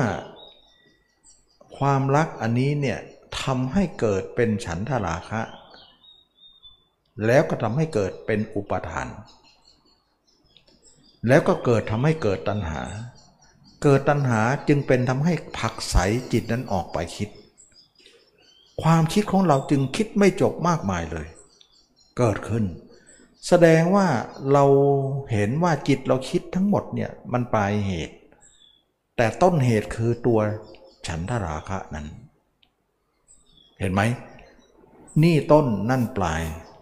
ฉะนั้นทุกทั้งหลายเกิดแต่เหตุ แสดงว่าหาต้นเหตุมันให้เจอ แล้วเราจะไปดับที่ต้นนั้นเดี๋ยวปลายมันจะเหี่ยวเหี่ยวแห้งเอง ฉะนั้นใครๆจะให้จิตหยุดเนี่ยง่ายๆไม่มีหรอก แสดงว่าจิตหยุดยาก เพราะมันซับซ้อนเหมือนปมได้ที่พันกันเป็นกระจุก ยังไม่รู้ว่าต้นสายปลายเหตุอยู่ตรงไหน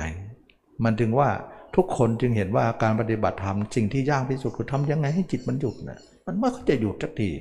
นั่นแหละมันยากตรงนี้แหละนะถ้าเราไม่รู้มรรคไม่มีทางมรรคก็รู้ยังไงก็รู้อย่างนี้ค้นหาเหตุอย่างเนี้ยเพราะอะไร เพราะมรรคข้อที่หนึ่งเนี่ยบอกว่าต้องเห็นชอบก่อน สมาธิแปลว่าเห็นชอบ เห็นอะไร เห็นทุกข์ แล้วทุกนี่ควรกำหนดรู้ก่อนกำหนดรู้อย่างไรกำหนดรู้เมื่อกี้อย่างกี้เมื่อกี้นี่ไง ที่พูดมาไงว่า อันทำไมจิตเราออกไปคิดมากมายเนี่ยมันเกิดจากอะไรเกิดอีกสามอย่างเนี่ยตาหนึ่งจิตเราหนึ่งตาหูหนึ่งอารมณ์หนึ่งสอบสวนแล้วก็อยู่ที่จิตเราจิตเราก็เป็นความอยาก ความอยากก็มาจากอุปทาน อุปทานก็มาจากฉันทราคะ อันนี้ย่อๆให้ฟังรวบๆนะ อันนี้แหละเขาเรียกว่า ค้นหาเหตุมัน ค้นหาเหตุมันว่า มันมาจากตรงไหน สุดท้ายก็ได้เหตุว่าทุกคนรักตัวเองนั่นเองทำให้เกิดอุปทาน และรักตัวเองนั่นเองจึงเป็นฉันทราคะ เมื่อฉันทราคะตรงนี้มีอยู่อุปทานก็ย่อมมี เมื่อมีอุปทานตัณหาก็ย่อมมี ตัณหามีผักใสจิตนั้นออกไป สังเกตไหมว่าจิตเราเนี่ยเราพยายามจะอยู่อย่าพยายามจะนิ่งแต่ถูกผักทุกทีเลย เหมือนเราจะยืนอยู่ เหมือนมีคนมาผลักข้างหลังเราให้ขมำไปข้างหน้า สังเกตเป็นแบบแบบนั้นไหมสังเกตดีๆ นะจิตเราเนี่ย เวลาเราบอกว่านิ่งๆนะนิ่งๆนะสักพักเดียวเหมือนมีอะไรมาผลักให้มันไหลไปอะอะไรคือผักใส ตัณหาเป็นเครื่องผักใสพระเจ้ากล่าวว่าตัณหาผักใสนรชนนะทุกคนถูกตัณหานั้นขับพาไป ขับเคลื่อนไป ฉะนั้นจึงว่าตัณหาเป็นผู้ผักใสนรชนทั้งหลายให้คิดอยู่มากมาย จิตของเราจึงว้าวุ่นวุ่นวายไปหมดเลย หยุดไม่ได้ แสดงว่าเหมือนเรายืนอยู่ ตัณหาเนี่ยยืนอยู่ที่หลังเรา แล้วอุปทานก็ยืนอยู่หลังตัณหาอีกทีหนึ่งแล้วอุปทานก็มีฉันทราคะยืนอยู่หลังอีกทีหนึ่งสี่คน คนที่ต้นตอเนี่ยผักคนที่คนที่หนึ่งผักคนที่สองคนที่สองผักคนที่สามเราเป็นคนที่สี่ต้องเดินหน้าอย่างเดียว เพราะมันผลักไสเราไป ฉะนั้นทุกคนพยายามจะอั้นจิตไม่ให้มันคิดไม่ให้มันคิดหยุดให้คิดเดี๋ยวนี้ อั้นไว้อั้นไว้ ไม่หยุดเลย ไม่อยู่เลย อั้นไม่อยู่เลย จนหายใจไม่ทั่วท้องท้องขมแมวขมแมวให้มันหยุดให้ได้ มันไม่ยอมอะมันจะไปให้ได้ มันจะระเบิดให้ได้เลย สังเกตไหม หลายจริง ๆ นะจิตไปเนี่ยนะนั้นเราเราจึงบอกว่าจิตไปนั้นมันเป็นเรื่องของยิ่งใหญ่ที่สุด ที่เราจะทำอะไรให้มันหยุดได้เนี่ยมันยาก แต่เอาละในเมื่อมรรคเนี่ยเป็นของพุทธเจ้าพระอรหันต์ทั้งหลาย แล้วเราก็มากำหนดรู้กัน ก็กดหลดรู้อย่างที่ว่าเมื่อกี้นี้ว่า นี่คือข้อแรกของอริยสัจแค่นั้นเองนะนะก็คือว่าทุกควรกำหนดรู้ ก็รู้ไปถึงโน่นฉันทราคะนั่นนะ ความยินดีในตนนั่นเป็นต้นเหตุทั้งหมด แล้วก็ข้อที่สองของตันของของของอริยสัจก็คือตัณหาเป็นเหตุของทุกข์ตัณหาก็ยังมีเบื้องหลังอุปทานมีฉันทราคะอีกนะแล้วข้อที่สามการดับทุกข์นั้นก็คือดับตัณหานั้น ดับอย่างไร ท่านเรียกว่าทำให้แจ้ง เรียกว่านิโรธแปลว่าทำให้แจ้งบ้าง คำว่านิโรธเนี่ยแปลงแปลเป็นสองนัยยะนะทำให้แจ้งหนึ่งแล้วก็การดับทุกข์หนึ่งนะแจ้งเท่าไหร่ก็ดับทุกข์เท่านั้น ถ้าไม่แจ้งก็ดับทุกข์ได้น้อยนะถ้าแจ้งมากก็ดับทุกข์ได้มาก ถ้าแจ้งที่สุดก็ดับทุกข์ที่สุด ฉะนั้นจึงว่าความแจ้งเป็นการดับ แปลว่านิโรธแปลว่าทำให้แจ้ง นี่นี่จึงว่าการรู้อริยสัจเนี่ยมันต้องรู้อย่างนี้นะโอ้แสดงว่าคนไหนท่องท่องจำมาท่องปากขึ้นใจก็ถือว่ายังไม่ใช่อริยสัจการที่รู้อริยสัจจริง ๆ แล้วเนี่ยต้องรู้ในสิ่งที่เขารู้ลึกก็คือการกำหนดรู้ที่เป็นตามแล้วก็มีการประพฤติปฏิบัติด้วย ไม่งั้นมันจะแก้ปัญหาไม่ได้นะเมื่อเป็นอย่างนี้แล้วเนี่ย เราก็เห็นว่าการดับทุกนั้นหมายถึงทำให้แจ้งทำให้แจ้งอย่างไรนะแล้วก็ข้อปฏิบัติของการดับทุกนั้นก็คือมรรคสี่ข้อเนี่ยถ้าเรารู้ได้เนี่ยเราจะแก้ปัญหาจิตออกนอกได้เลย ตอนนี้กำลังเรียนรู้สี่ข้อนี้นะ เมื่อเป็นอย่างนี้นักปฏิบัติจะทำอย่างไรนะเราจะต้องใช้ธรรมอันหนึ่งที่เป็นธรรมที่ แก้ฉันทราคะนั้น เราต้องปารบธรรมนั้นอยู่เสมอ ธรรมนั้นจึงเรียกว่า วิราคะธรรม เธอได้ยินไหมวีละวีละเอ่อเอ่อวิราคะธรรมเป็นธรรมที่เลิศนะที่ที่พระเจ้ากล่าวเลิศเลิศทั้งหมดเนี่ยในบรรดาธรรมทั้งหมด วิราคะธรรมเป็นธรรมที่เลิศ ในบรรดาบททั้งหมด อริยสัจสี่เป็นบทที่เลิศ ในบรรดาทางทั้งหมด อริยมรรคมีองค์ 8 เป็นสิ่งที่เลิศนะในบรรดาสัญญาทั้งหมดอนิจจสัญญาเป็นเลิศ ในบรรดาธรรมทั้งหมด วิราคะธรรมเป็นเลิศ ฉะนั้นเราจึงไม่ได้เจริญวิราคะธรรมเลย ราคะจึงมีแก่เรา ฉันทราคะจึงมีแก่เรา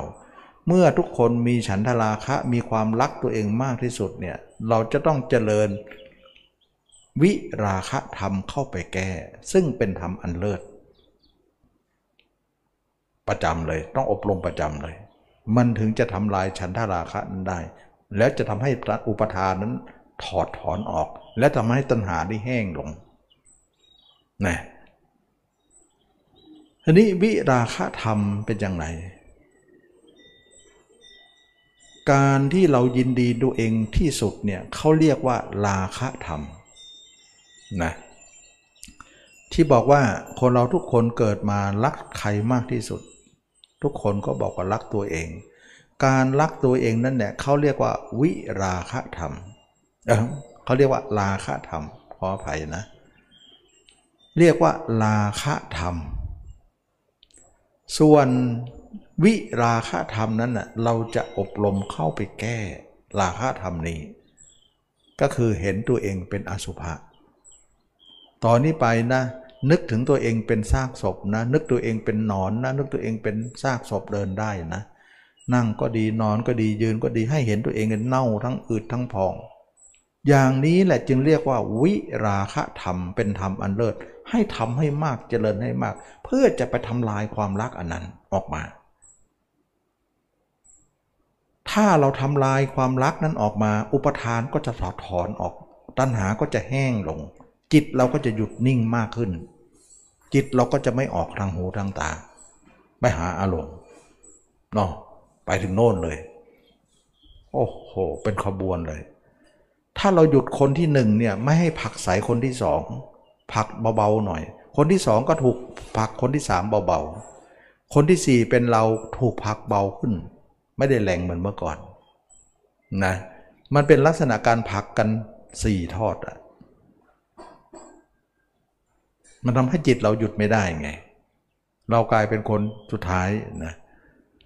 เมื่อเป็นอย่างนี้แล้วเนี่ยเราก็เลยว่าอบรมมรรคอบรมมรรคที่จะมาบอกว่าอบรม 4 ประการก็คือสมปทานสี่ หนึ่งตัดภาพเขาออกทั้งหมด ไม่ต้องคิดถึงใคร เพราะคนอื่นเป็นกามมาลาคะเป็นกามมคุณห้าตัดมแมลงพึ่งไม่ให้ไม่ให้ไปหาดอกไม้ซะตัดดอกไม้ออกจากใจพึ่งนั้นซะแต่พึ่งก็หวยหาอะไรอยู่ช่างเถอะ เราไปตัดดอกไม้ออกออกให้หมดเลย ไม่ให้พึ่งมันไปไปหา ความเพียรข้อที่หนึ่งเราต้องตัดจิตของเราไม่ให้ไปคิดถึงใครเท่านั้น ตัดดอกไม้ออกจากพึ่งซะ ความเพียรข้อที่สองเราจับพึ่งมามามองตัวเองว่าตัวพึ่งนั่นแหละบอกว่าเวลาไปหาดอกไม้บอกว่าหอมเหลือเกิน ดูจมูกตัวเองได้มีอะไรนะในจมูกมีอะไร ในท้องไส้มีอะไรนะเเวลากินน้ำหวานเข้าไปในท้องอร่อยเหลือเกิน ดูในท้องดิมีตับไตไส้พุงอะไร มันอร่อยตรงไหน ดูมันน่ารักไหมนะเวลาสีสันของดอกไม้สวยเหลือเกินข้าก็ใจหวาบวิวไปหมด สีสันของคนเราเนี่ยหญิงชายดูมันสวยมันหล่อมีอะไร ในเบื้องลึกของก็มีอะไร มัน สวยข้างนอกนั้นนั่นเองไม่มีอะไร ข้างในก็พอๆกับเรานะถ้าลอกหนังแล้วเอามาเรียงกัน ไม่รู้ว่าใครเป็นใครเหมือนกัน มันมีหนังมันถึงจำได้หน้าว่าเป็นคนนั้นคนนี้ถ้าลอกแล้วมันมันเดินมันเดินมายืนเรียงแถวนี่ไม่รู้ว่าใครเป็นใครเรียกไม่ถูกละนะมันก็แค่นั้นแหละนะแต่ทีนี้มันหลงมานานไงมันก็เลยเหนียนแน่นเหนียวนะ ฉะนั้นจึงว่าความเพียรข้อที่สองเนี่ยเราจึงนึกวีระวิราคะธรรมตลอด ก็คือนึกถึงตัวเองเป็นอสุภะ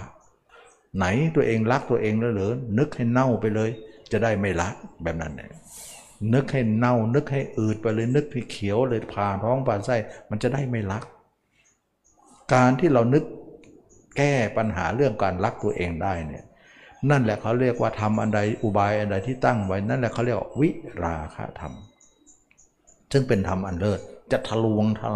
ทะลวงไปทั้งหมดเลยทำให้ปัญหานี้ยุติได้ จึงเรียกว่าธรรมอันเลิศซึ่งการทำสมาธิไม่ได้ทำแบบนี้เลย ไม่มีใครสอนทำเลยได้แต่นิ่งอย่างเดียว มันก็เลยไม่ว่าสมาธิมันไม่ใช่มรรคไงนะอันนี้ก็เป็นเรื่องที่ว่า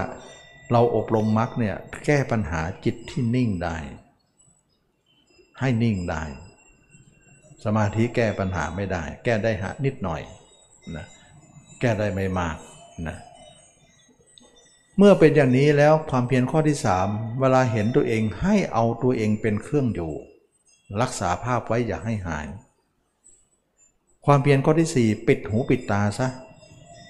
เพราะบอกว่าโทษหูโทษตาเนี่ยออกไปก็เป็นเรื่องเป็นราว ไปเอานั้นคนนั้นมาคิดเอาเรื่องนี้มาคิดให้ปิดหูปิดตา ปิดหูปิดตาหมายถึงว่าตาเราก็มีไปหูก็มีไป แต่จิตไม่ต้องไปนั่นคือปิดแล้วนะถ้าเรานั่งหลับตาเนี่ยแต่ใจเราไปอยู่ถือว่าเปิดแล้วนะถือว่าเปิดอยู่นะ เปิดยังไงนะตาก็หลับเนี่ยหลับจริงแต่จิตมันไปทางใจอะถือว่าเปิดแล้วนะฉะนั้นเราจึงว่าถ้าจิตอยู่กับตัวถือว่าปิดถ้าจิตอยู่นอกตัวถึงคนนั้นจะหลับตาก็ถือว่าเปิด มันไม่ใช่ว่าปิดแบบนั้นเปิดแบบนั้นนะจึงว่าเอาเป็นว่าจิตอยู่กับตัวเองหัวเท้าเนี่ยถือว่าปิดอายตนะแล้ว ถ้าอยู่ไปอยู่คนอื่นถือว่าเปิดแล้วสี่ข้อเนี่ยหนักๆทั้งนั้นเลยสี่ข้อเนี่ยบางคนบอกข้อนั้นดีหน่อย ข้อนี้หนักนะ ข้อนั้นหนักมากเลย พอกันนะ สรุปแล้วพอกัน ยากทุกข้อเลย ไม่ไม่แพ้กันสักข้อเลยนะมันยากกันไปหมดสี่ข้อนี่หืดขึ้นคอเลยนะทำนะนะฉะนั้นความเพียรของเราถึง 4 ประการเรียกว่าสมประทานสี่เพราะาคิดถึงคนอื่นทำไมต้องตัด เพราะมันเป็นอกุศล คิดไม่ดีนะคิดชั่วๆทำไมต้องเอาจิตมาพิจารณาตัวเองเพราะมันเป็นกุศล นะคิดถึงตัวเองเนี่ยคิดชั่วไม่มีคิดแต่เรื่องดี ทั้งๆที่คิดตัวเองเป็นอสุภะนะแต่ก็เป็นจิตที่ไม่มีสกปรกถึงแม้ว่าเราจะเห็นตัวเองสกปรกอยู่ว่าเป็นตัวหนอนบางเป็นเน่าเป็นอืดบางแต่ใจกับสะอาด ไม่น่าเชื่อนะ นึกถึงคนอื่นเป็นคนของสะอาดแต่กับสกปรก เห็นเขาสวยนะ เห็นเขาหล่อนะเห็นเขาไม้ดอกไม้มันสีสวยนะกายว่าจิตสกปรกนึกถึงสวยๆกลายเป็นสกจิตสกปรกนึกถึงตัวเองสกปรกกับกับเป็นจิตที่สะอาดแบบนั้นเนี่ยน่าแปลกไหมล่ะจิตเป็นกุศล ไม่จิตคิดไม่คิดชั่วเลย ความเพียรข้อที่สามรักษาภาพเราไว้อย่าให้หาย อยู่กับตัวเองสักทีสิอยู่แต่คนอื่นทำไม ก็การอยู่คนอื่นนะคิดไม่จบไง คิดไม่เลิกลาสักทีอยู่ตัวเองหรือจะได้จะได้เลิกลาได้นี่นะอันนี้ก็จะทำให้เราอยากจะให้จิตมันหยุดนั่นแหละเลิกลากับโลกนั่นแหละก็เราต้องอยู่กับตัวเอง ไม่อยู่ตัวเองมันไม่ได้ ความเพียรข้อที่สี่ก็คือ สังวรและอินทรีย์ก็ปิดสังวรรวมอินทรีย์ตาหูจมูกเลี้ยงกายใจ อย่าให้มันออกไป นะสี่ข้อเนี่ยทำไปแล้วเนี่ยเราก็จะเจริญกรรมฐานได้นะเจริญกรรมฐานได้นะก็คือเจริญมรรคนั่นเอง ต่อมาเนี่ยเรานึกถึงตัวเองมากขึ้นมากขึ้นเดินก็ดีนั่งก็ดีนอนก็ดีเห็นตัวเองเป็นอสุภะตัวเองชักจะเบื่อตัวเองชละสีเห็นไหมเห็นตัวเองแล้วน่าเบื่อมาก มีแต่เลือดแต่เนื้อมีแต่อะไร และทำให้เราเบื่อคนอื่นตาม เออหญิงก็เริ่มเบื่อชาย ชายก็เริ่มเบื่อหญิง แสดงว่ามันมีผลมาก มีอิทธิพลมาก ถ้าเรานึกอย่างนี้ทำให้เรารู้สึกว่า อืม ราคะเราก็เบาลง โทสะก็เบาลง โมหะก็เบาลง เห็นไหม หลายคนลองทำดูแล้วสักระยะหนึ่ง ปรากฏว่าเออกิเลสเรารู้สึกว่าเบาจริง ๆ นะ เห็นไหม แสดงว่าเบานั้นก็เป็นสัญญาณอันหนึ่งว่า เราอ่อนลงของการละกิเลส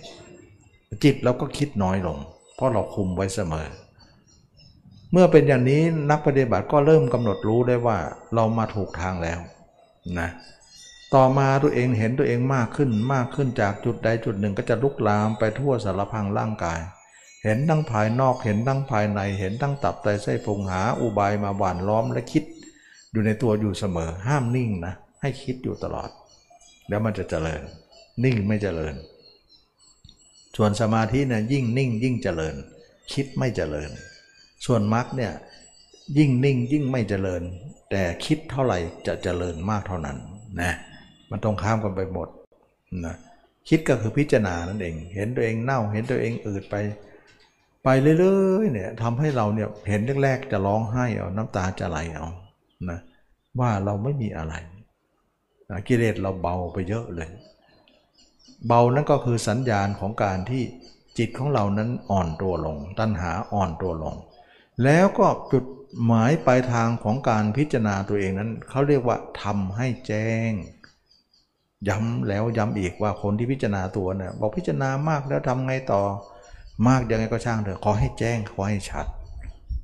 แล้วคนก็ไม่ค่อยสนใจเรื่องแจ้งเรื่องชัดนะเเราก็พยายามย้ำแล้วย้ำอีกให้มันแจ้งกันแล้วกันให้มันชัดกันนะคนก็ยังเข้าใจไม่ได้ ยากอยู่นั่นแหละมันแจ้งยังไงมันชัดยังไงเอาเพราะอะไรเพราะเราถึงได้บอกว่าแจ้ง เพราะนิโรธแปว่าทำให้แจ้งไงอริยสัจสี่ข้อที่สามน่ะมันจะไม่เกิดเลยถ้าไม่แจ้ง ถ้าแจ้งได้ก็เกิดได้มันจะครบสี่นะสี่ข้อต้องทำให้หมดเลย ถ้าไม่แจ้งข้อสามก็ขาดไปมันไม่ได้ ไม่ใช่ว่าเห็นตัวเองแล้วเห็นแล้วหายแล้วละเลยไปแล้ว พอแล้วไม่ได้นะมันไม่แจ้งหรอก มันเห็นชั่วครั้งชั่วคราวเท่านั้นเอง ก็เลยว่า นิโรธแปลว่าทำให้แจ้งทำให้แจ้ง แล้วแจ้งเท่าไหร่มันจะดับทุกเท่านั้น ถ้าไม่แจ้งก็ดับทุกได้น้อย แจ้งมากก็ดับมาก แจ้งน้อยก็ดับน้อย ไม่แจ้งก็ไม่ดับนั่นแจ้งกับชัดเนี่ยอันเดียวกันไหมอันเดียวกัน แจ้งชัดนะเพราะเรามองตัวเองลองมองสิมันไม่ค่อยแจ้งนะไม่ไม่ค่อยชัดอะนะแต่ทำบ่อยๆทำบ่อยๆแล้วมันจะแจ้งมันจะชัดออกมา มันอยู่ที่ว่าเราขยันทำมันจะแจ้งจะชัดออกมา เหมือนพื้นเราเนี่ยถูทุกวันแล้วมันจะมีเงาออกมาแล้วทำไมมันไม่มีเงาสักทีอะถูไปเรื่อยๆถูไปเรื่อยเดี๋ยวก็จะเงาออกมาเรื่อยๆมันก็จะเป็นมันเป็นเงาออกมา อะไรที่เราทำซ้ำๆซากๆนะ มันก็จะเลื่อมจะเงาออกมา แล้วมันจะเห็นตัวเองชัด การเห็นตัวเองไม่ชัด กับการเห็นชัดเนี่ยมันเพราะเหตุอะไรนะเพราะเหตุว่าจิตเรายังไม่นิ่งพอยังเป็นกระแสอยู่ เหมือนน้ำไหลอยู่ เราจะชะโงกเงาของตัวเองชะโงกหน้าตัวเองไปดูเงาตัวเอง มันก็บืบเบี้ยวไปหมดเลย เพราะน้ำมันไหลนะภาพเราก็เลยไม่ชัด เพราะผิวน้ำมันไม่เรียบนะ ทำไมมันไหลนะก็เพราะตัณหามันยังไม่แห้ง ท่านจึงเปรียบว่าตัณหาเสมือนกระแสน้ำไงนัตถิตัณหาสมานาที ตัณหาเหมือนกับน้ำไหล หรือกระแสน้ำที่มันยังไหลอยู่ มันก็เลยทำให้เราชัดบ้างไปชัดบ้างชัดบ้างไปชัดบ้างชัดบ้างไปชัดบ้างไปนะมันก็เลยเป็นทำให้เราเนี่ยอดทนเอานะอดทนเอา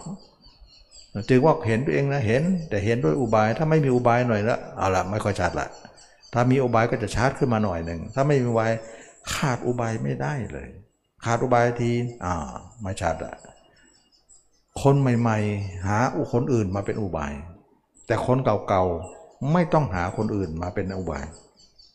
เราสามารถจะมองตัวเองตรงๆเลย แล้วก็จะมาจะเป็นอุบายขึ้นมาทันทีเลย เพราะอะไรเพราะเขาเห็นตัวเองบ้างแล้ว เราไม่จำเป็นต้องนำคนอื่นมา แต่คนใหม่ๆ มันไม่เห็นตัวเองเลย สักอย่างเลย นิดนึงก็ไม่มี มันต้องนำคนอื่นมาก่อน เป็นสัญญา ก็เลยก็เคยคุยอยู่ให้เสมอ ฉะนั้นจึงว่าคนใหม่ก็ต้องนำคนอื่นว่าเราเคยเห็นคนแก่คนเจ็บคนตาย แล้วก็เอาแค่อุบายเขามานะ ไม่ได้เอาเขามาทั้งรุ่นนะแล้วก็นึกเราเนี่ยเป็นเหมือนคนนั้น ฉะนั้นคนใหม่ๆเนี่ยเขาจำเป็นจะต้องนึกแบบนี้ เพราะเขาไม่มีจุด ไม่มีอะไรรองก้นเลย ไม่มีอะไรรองพื้นเลย ไม่มีอะไรเป็นเริ่มแรกเลย เขาต้องทำอย่างนี้ก่อน คือไม่มีอะไรเป็นต้นทุนเลย แต่คนที่ทำมามากบ้างแล้วเนี่ยมีต้นทุนละนะเหมือนเราไม่มีเงินเนี่ยไปยืมเขาก่อน แต่เมื่อเรามีเงินก็งดการยืมไว้นะเอาเงินตัวเองหมุนได้เลยนะแบบนั้นแหละเมื่อตัวเองเห็นตัวเองบ้างแล้วเนี่ยเราไม่จำเป็นต้องเอาคนอื่นมาเราก็มองตรงๆ แต่หาอุบายใส่เข้าไปหน่อยว่า รูปพันธ์สันฐานเราเป็นไง ตับไตไส้นพุงเป็นยังไง ให้มันแจ้งให้มันชัด แล้วแจ้งกับชัดเนี่ยมันจะทะลวงตัณหาให้เรานั้นสิ้นไป จึงจัดเป็นข้อนิโรธอริยสัจข้อที่สามให้แจ้งให้ชัด ให้แจ้งให้ชัด พูดแล้วก็พูดอีก พูดแล้วก็พูดอีกคนก็งงแล้วงงอีกเพราะคนไม่รู้ไม่เห็นคนเห็นน้อยเข้าใจเออสติปัญญาน้อยก็เข้าใจยาก นะตอบแล้วตอบอีกพูดแล้วถามอีกนั่นแหละนะเราก็ตอบให้นะ ก็เห็นใจอยู่ว่ามันยากนะฉะนั้นจึงว่าการแจ้งการชัดจะเป็นเครื่องวัดของการแก้ปัญหาทั้งหมดคือความแจ้งชัดนะเราเห็นตัวเองนั้นไม่ก็เห็นมันมันมันมันเลือนลางนะต่อมาเนี่ยสมมติว่าเราเห็นตัวเองเนี่ยยี่สิบเปอร์เซ็นต์นะ ภาพคนอื่นก็แปดสิบเปอร์เซ็นต์ที่สู้กันอยู่ เขาแปดสิบเรายี่สิบสู้เขาเขาจะแพ้เขาเลยนะแต่เราก็ฮึดอยู่นั่นแหละ ความอึดความทนเรามีฮึดสู้ไป ต่อมาเราขยับตัวเองได้ 30 เขาก็เหลือ 70นะภาพเขา 70 ภาพเรา 30 สู้ไปนะวันๆก็สู้กัน 4 ประการนั่นแหละต่อมาเราเนี่ยขยับขึ้นไป 40 เขาก็ 60 อย่างเงี้ยขึ้นไปเรื่อยๆขึ้นเรื่อยๆใช้ความอึด ใช้ความทน ใช้ความอดกั้นอดทนอย่างยิ่งยวด ต่อสู้กับภารกิจอันใหญ่หลวงนี้นะจนไม่ให้จิตเนี่ยได้โอกาสไปคิดถึงใครเลย ต่อไปเนี่ยเราเห็นตัวเอง 50 คนอื่นก็50 50 50 เสมอกัน สู้กันไป ก็ยังดีกว่า เมื่อก่อนเราเราไม่มีเลยนะ แต่เมื่อใดเรา60 70เนี่ยสบายละเขาเริ่มอ่อนละตอนนี้เขาขาลงเราขาขึ้น ที่แรกเนี่ยเขาขาขึ้นนะเขามากเราขึ้นเท่าไหร่เขาก็ยังมากกว่าเราทุกที แต่ถ้าเลย 50 ไปแล้ว ตอนนี้เราเริ่มมากล้วเขาเริ่มน้อยลง จะเข้าเขตของพระยาเจ้าล้วก็คือโสดาสกิทาอนาคาพระอรหันต์ถ้าเลยครึ่งไปเลยครึ่งไปแล้วจะเข้าเขตนั้นนะนะ แล้วจนกว่าเราจะถึงร้อยเปอร์เซ็นต์เชื่อไหมว่าตัวเองแจ้งชัดมากเลย ตาเนื้อเราสู้ไม่ได้เลยนะ ตัวเองเห็นเนื้อหนังตัวเองเนี่ยใสปิ้งเลย เหมือนแว่นขยายเลย ทุกอนูเลย ทุกขุมขน ทุกเซลล์เลย ทุกอนูทุกหมดเลย จนเห็นตัวเองแล้วตัวเองเห็นว่าไม่น่ารักเลย ที่เคยบอกว่ารักตัวเองมากที่สุดในโลกคำนี้ไม่นะไม่ได้ใช้ตรงนี้แล้ว ไม่สามารถจะใช้ได้ว่า ตัวเองเป็นที่รักอย่างยิ่งของตนที่สุดในโลก บัดนี้คำนี้ใช้ไม่ได้สำหรับคนเห็นแจ้ง คนเห็นแจ้งจะใช้คำว่า ตัวเองเป็นของที่น่าเบื่อที่สุดในโลก พูดอย่างนี้ได้เลย เมื่อเบื่ออุปทานก็หลุดพอดีเลย บอกแล้วว่าอุปทานเกิดจากสิ่งที่เรารักเท่านั้น จะไม่เกิดในสิ่งที่เราเบื่อ เลยนะจึงทำให้เราเนี่ยสิ้นอุปทาน เมื่อสิ้นอุปทานตัณหาก็แห้งทันทีทันทีเลย ตัณหาแห้งจิตเราก็หยุดทันทีเลยเหมือนกัน จิตเราก็ไม่ออกนอกแล้ว โอ้โห คนที่หนึ่งไม่ผลักคนที่สอง คนที่สองไม่ผลักคนที่สาม คนที่สามเราเป็นคนที่สี่ไม่ถูกผลักเลย ปรากฏสามคนนั้นตายสนิทเลย เราก็เลยทำให้เราเอกเทศได้ นี่แหละจึงว่าคนเราทุกคนเราจะทำให้จิตแห้งเนี่ยต้องทำแบบนี้มักเท่านั้นแหละที่จะทำให้จิตหยุดได้ จิตหยุดได้กับการละความเป็นหญิงชายพร้อมกัน ถ้าใครเห็นตัวเองร้อยเปอร์เซนต์ความเป็นหญิงเป็นชายไม่เหลือเลย ไม่เหลือสร้างให้เห็นเลย มันมีไม่ได้เลย แสดงว่าเราไม่เห็นตัวเองแจ้งชัดเนี่ย มันก็ยังมีหญิงชายอยู่นะแต่ถ้าเราเห็นตัวเองแจ้งชัดเนี่ย หญิงชายก็ตั้งอยู่ไม่ได้เลย ตั้งอยู่ไม่ได้ เราไม่สามารถจะมีหญิงชายได้ต่อไป เพราะเรารับไม่ไหว เพราะมันไม่มีอะไรเราถูกหลอกทั้งนั้นเลย ที่ผ่านมาเนี่ยเราถูกหลอกให้เป็นหญิงเป็นชายกันตลอด เราไม่เห็นตัวเอง เราจึงเป็นเช่นนั้นอยู่ บัดนี้เราเห็นตัวเองแจ้ง นิโรธทำให้แจ้งแล้ว ปรากฏว่าความเป็นหญิงเป็นชายตั้งอยู่ไม่ได้ คนนั้นก็คือเป็นพระอนาคามี คนที่เป็นพระอนาคามีพร้อมกับจิตที่หยุดสนิทเลย เรารู้แล้วว่าทำให้จิตเนี่ยหยุดสนิทเนี่ยแสดงว่าแมลงพึ่งเนี่ยไม่ไม่บินไปหาดอกไม้อีกแล้ว เพราะเห็นว่าตัวเองหอมที่สุดดูจมูกตัวเองเข้าไปในท้องก็มีแต่ของเน่า ตัวเองไปเห็นว่าดอกไม้สวยด้วยตา ตาตัวเองก็มีสายโยง สายเส้นประสาทโยงเข้าไปในตัวในหัว มีแต่ของเน่า น้ำหวานที่ตัวเองลิ้มรสประติดใจว่ามันหวานเหลือเกินมันหอมเหลือเกิน ตัวเองไปเห็นท้องตัวเองก็เบื่อหน่ายว่าหอมก็เท่านั้น เหม็นก็เท่านั้นพึ่งเบื่อตัวเองซะแล้ว ก็เลยเบื่อดอกไม้นั้นด้วย เมื่อเบื่อดอกไม้ เบื่อตัวเอง เบื่อดอกไม้ก็ไม่หวยหา ไม่โบยบินไปหาดอกไม้ถึงจึมถึงจะมีปีกอยู่ ปีกนั้นก็ไม่พาไป เพราะใจของพึ่งหมดอยากแล้ว เห็นไหมฉะนั้นจิตของเราก็หมดอยากที่จะไปคิดถึงใคร หญิงก็ไม่คิดถึงชายอีกต่อไป เพราะไม่อยากคิด เบื่อตัวเอง ชายก็ไม่อยากคิดผู้หญิง เบื่อตัวเองไม่อยากคิดเข้าเท่ากันทั้งนั้นแหละการบวยบินการหวยหาที่จะไปคิดก็ไม่มี ไม่มีก็ไม่มีแรงผลักใสจิตนั้นเคลื่อนไป ตัณหาผักใสนรชนนั้นก็เหือดแห้งไป จิตก็เลยนิ่งได้ ก็เลยไม่ออกนอก โอ้โหแทบตายกว่าจะให้จิตมันหยุด ไม่ได้หยุดด้วยสมาธินะสมาธิมันใช้ไม่ได้ จริงอยู่เวลาเข้าสมาธินิ่งแต่หยุดด้วยการข่ม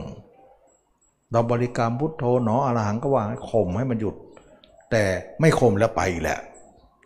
มันจะหยุดได้เป็นระยะระยะ ข่มมากๆไว้ได้เขื่อนแตก เดี๋ยวมันพังเอานะฉะนั้นการที่เราเห็นแจ้งเนี่ยไม่ได้ข่มมันเป็นการหยุดที่มันหมดเชื้อ หมดความเป็นหญิงอะไรเอ่อความเป็นหญิงเป็นชาย หมดความอะไร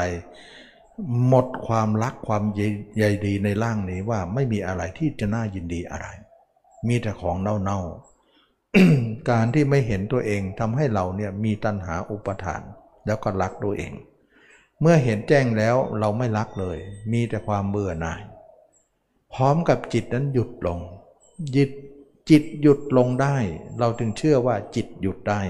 เมื่อจิตหยุดได้ก็คุมได้ คุมได้ก็อยู่ในอำนาจได้ อยู่ในอำนาจได้ จิตนั้นก็เป็นจิตที่ไม่เป็นอื่น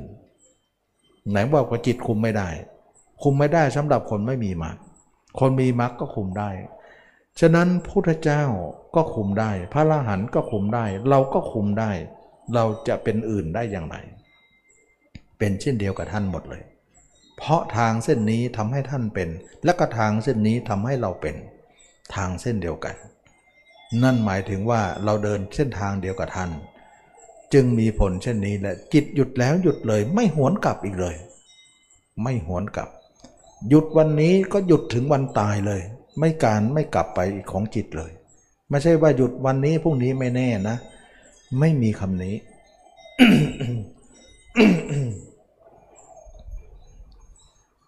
แล้วก็เห็นตัวเองแจ้งวันนี้พรุ่งนี้ไม่แน่นะ อาจจะเลอะเลือนก็ได้ ไม่มีวันนี้ ไม่มีอย่างนั้น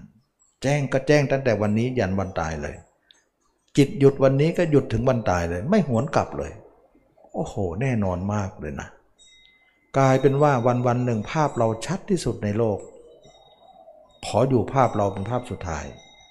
ถึงเราจะเบื่อตัวเองที่สุดในชีวิตในโลกเราก็ขออยู่ไปก่อน ส่วนคนอื่นนั้นน่าเบื่อยิ่งกว่าเราอีก เราไม่ขออยู่แล้ว แต่ตัวเราเนี่ยเบื่อยังไงก็ยังไม่ตายก็อยู่ไปทั้งเบื่อเบื่อไปก่อน ขอเธอว่าตายแล้วจะไม่เอาอีกแล้วร่างนี้เบื่อเหลือเกินไม่มาเกิดอีกแล้ว ถ้าเกิดก็จะได้ร่างแบบนี้อีกข้าเบื่อเหลือเกินนะถ้าเห็นจริงนะตาในมันเห็นนะไม่ใช่ตานอกเห็นนะแล้วก็เห็นไม่เคยดับเลยหมายหมายถึงว่า 24 ชั่วโมงไม่เคยดับเลยแม้แต่นาทีเดียว จึงไม่มีโอกาสให้จิตนี้ออกไปข้างนอกได้เลย จึงบอกว่าจิตตาหูปิดสนิทเลยทั้งๆทที่เปิดอยู่นะอันนี้เขาเรียกว่า รู้แจ้งธาตุขันและอายตนะ ว่าเป็นของไม่ใช่เรา ไม่ใช่ตัวตนของเราเป็นของหน้าเบื่อหน่าย เมื่อเป็นอย่างนี้จิตเราก็กลายเป็นจิตที่หนึ่งเดียว ตัณหาแห้งหมดแล้ว ทุกควรกำหนดรู้เรารู้แล้ว รู้ว่าจิตเราตาหูหนึ่งเนี่ยก็คือจิตเรามีความอยากอยู่ ตาไม่เกี่ยวรูปรสกลิ่นเสียงไม่เกี่ยว เกี่ยวกับจิตเรามีความอยาก แล้วความอยากนี้มีตัณหาอยู่เบื้องหลัง ตัณหามีฉันทราคะอยู่เบื้องหลังอีกทีหนึ่ง เราแก้ปัญหาถูกจุดเกาถูกที่ขัน ปรากฏว่าตัณหาแห้ง จิตไม่มีใครผักใสเลย เมื่อไม่มีใครผักใสเราเราก็ไม่ไป จะนั่งก็ได้จะนอนก็ได้จะยืนก็ได้ คนที่ผักใสนั้นไม่มีแล้วตายหมดแล้ว เราก็อิสระภาพจะไปไหนก็แล้วแต่เรานะ ฉะนั้นจึงว่าการดับตัณหานั่นคือการสิ้นทุกข์ทั้งปวงนะชนะทุกข์ทั้งปวงได้ ตัณหาที่บอกผักใสนรชน ตัณหาเสมอเหมือนแม่น้ำแห้งไปแล้ว จิตเราหยุดสนิท ไม่มีตัณหาแล้ว เราแน่ใจว่าจิตเราไม่กลับกรอกแล้ว จิตเราเป็นอย่างนี้แล้วนะเราพยายามคิดอยู่เลยว่า จิตเราจะกำเริบหรือเปล่า หรือมันเป็นวันนี้เนี่ย มันจะเป็นได้กี่วัน หรือวันหน้ามันจะกำเริบไหม เราพยายามสังเกตจิตเรา แล้วเราก็รู้ว่าทำเราไม่กำเริบแน่นอนนะไม่กำเริบยังไงพยายามดูที่ว่าเราลองพาจิตไปคิดถึงคนอื่นดู ปรากฏว่าพาจิตไปคิดถึงใครมันถอยหลังเลย มันไม่ยอม มันไม่อยาก แต่เวลาคิดถึงตัวเองตัวเองชอบเวลาคิดถึงตัวเองชอบ ชอบอยู่กับตัวเอง ไม่ชอบอยู่ผู้อื่น เวลาเราหาคนอื่นมาคิดมันไม่ไป มันจะถอยหลัง เออแสดงใช้ได้ใช้ได้นะแต่ก่อนพยายามจะดึงมาอยู่ตัวเองจะไปหาคนอื่นอยู่เลย ดึงมาตัวเองก็จะไปหาคนอื่นอยู่เลยอันนั้นมันอยากอยู่นะอันนั้นมันหยาบอยู่มันเยอะอยู่ แต่ตอนนี้ไม่เป็นแบบนั้นแล้ว มันตรงข้ามหมดแล้ว เราพยายามจะนึกถึงคนอื่นมันเด้งกลับเลย บอกไม่เอา เบื่อนะ จนเรารู้แน่ใจว่ามันเบื่อจริง ไม่ใช่เบื่อเล่นละมันไม่ได้แกล้งเราละเราพอละพิจารณาร่างกาย ความเป็นหญิงเป็นชายหมดสภาพ รักกันเป็นพี่เป็นน้องไป นั้นก็น้องเรานั้นก็พี่เรานั้นก็แม่เราพ่อเราญาติเรา เป็นหมดเลยทั้งโลกเลยไม่มีใครเป็น เมื่อก่อนนะนึกถึงคนน้นคนนี้คนคอยจะมีเสน่หาแฝงเลยเลย เบื่อตรงนี้แหละ นึกนี่นะเป็นน้องเรานะ นึกนี่เป็นพี่เรานะเขาจะมีเสน่หาเข้าไปเลยมันจะแอบแฝงนะซ่อนอยู่ในจิตนั่นแหละพยายามจะเสแสร้งว่าเป็นพี่เป็นน้องพยายามข่มเอา มันก็จะแทรกอยู่เลยแต่ตอนนี้ไม่มี เป็นพี่เป็นน้องเป็นพี่ป้าน้าอาเป็นญาติเราไปหมดเลยทั้งโลกเลย ไม่ว่าชนชั้นอะไรชาติอะไร เป็นพี่เป็นน้องเราไปหมด ไม่มีเสน่หาเข้าไปแทรกสักอย่าง เพราะเราหมดจริง ๆ มีแต่รักเมตตาสงสารไปหมด เห็นไหม เมื่อเป็นอย่างนี้แล้วเนี่ยเราเชื่อว่าจิตเราไม่กำเริบแล้ว ราคะสิ้นไปโทสะสิ้นไป โมหะอย่างต่ำสิ้นไป เหลือโมหะชั้นสูงนิดหน่อยนะหลังจากนั้นแล้วเรามั่นใจค่อยไปทำสมาธิฌานอีกทีหนึ่งนะพระพุทธเจ้าก็อนุญาต ตอนนี้จะทำมรรคข้อที่ 8 แล้วล่ะนะ ข้อถึง1ถึง7นี้เรียบร้อยแล้วนะเป็นถึงพระนาคามีแล้ว ข้อที่ 8 นั้นบอกว่าถ้าเอากามออกแล้วเอาอากุศลออกแล้วก็ทำได้จะเป็นสมาธิสมาธิทันทีเลย ถ้ายังไม่หมดอย่าเพิ่งทำจะเป็นมิจฉาสมาธิเก่า เราไปดูมรรคข้อ 8 ก็ได้นะถ้าใครไม่เชื่อ จะบอกคำนี้ว่าพิสุสงัดจากกาม สงัดจากกุศล ค่อยเจริญปฐมฌานทุติยฌาน นะถ้าไม่สงัดอย่าเพิ่งทำแล้วทำมันเกิดไหมสมาธิมันก็เกิดนะ แต่มันเป็นมิจฉาสมาธินะไม่ใช่สัมมาพระเจ้าไม่เอาแบบวิชาสมาธิ แต่ถ้าหมดเนี่ยทำได้ เป็นสัมมาสมาธิฉะนั้นจึงว่ามีข้อนี้เข้ามา แต่คนเราไม่ค่อยจะเชื่อ ไม่ค่อยจะสนใจ หรือไม่ไม่ค่อยเข้าใจ ก็ไม่ทราบ ฉะนั้นจึงว่าการหมดกาม สงัดจากกามสงัดจากกุศลทำไมต้องใช้คำว่าสงัด สงบจากกามสงบจากกุศลไม่ได้เลย ไม่ได้ เพราะอะไร เพราะคนที่ธรรมดาเนี่ยมันเขาไม่หมดกามเนี่ยเวลาเข้าเข้าสมาธิเนี่ยเขาเรียกว่าสงบจากกาม สงบจากอกุศล แล้วก็เข้าปฐมฌานทุติยฌานซึ่งคนที่เขาทำฌานได้เขาสงบจากกาม แต่ไม่ได้หมายถึงเขาหมดกามนะ สงบเวลานั้นอากามมันสงบลง อกุศลก็สงบลงมันเข้าได้แต่สงัดไม่ได้ จึงไม่ใช้คำว่าสงบ สงบเนี่ยยังละไม่ได้นั่นเอง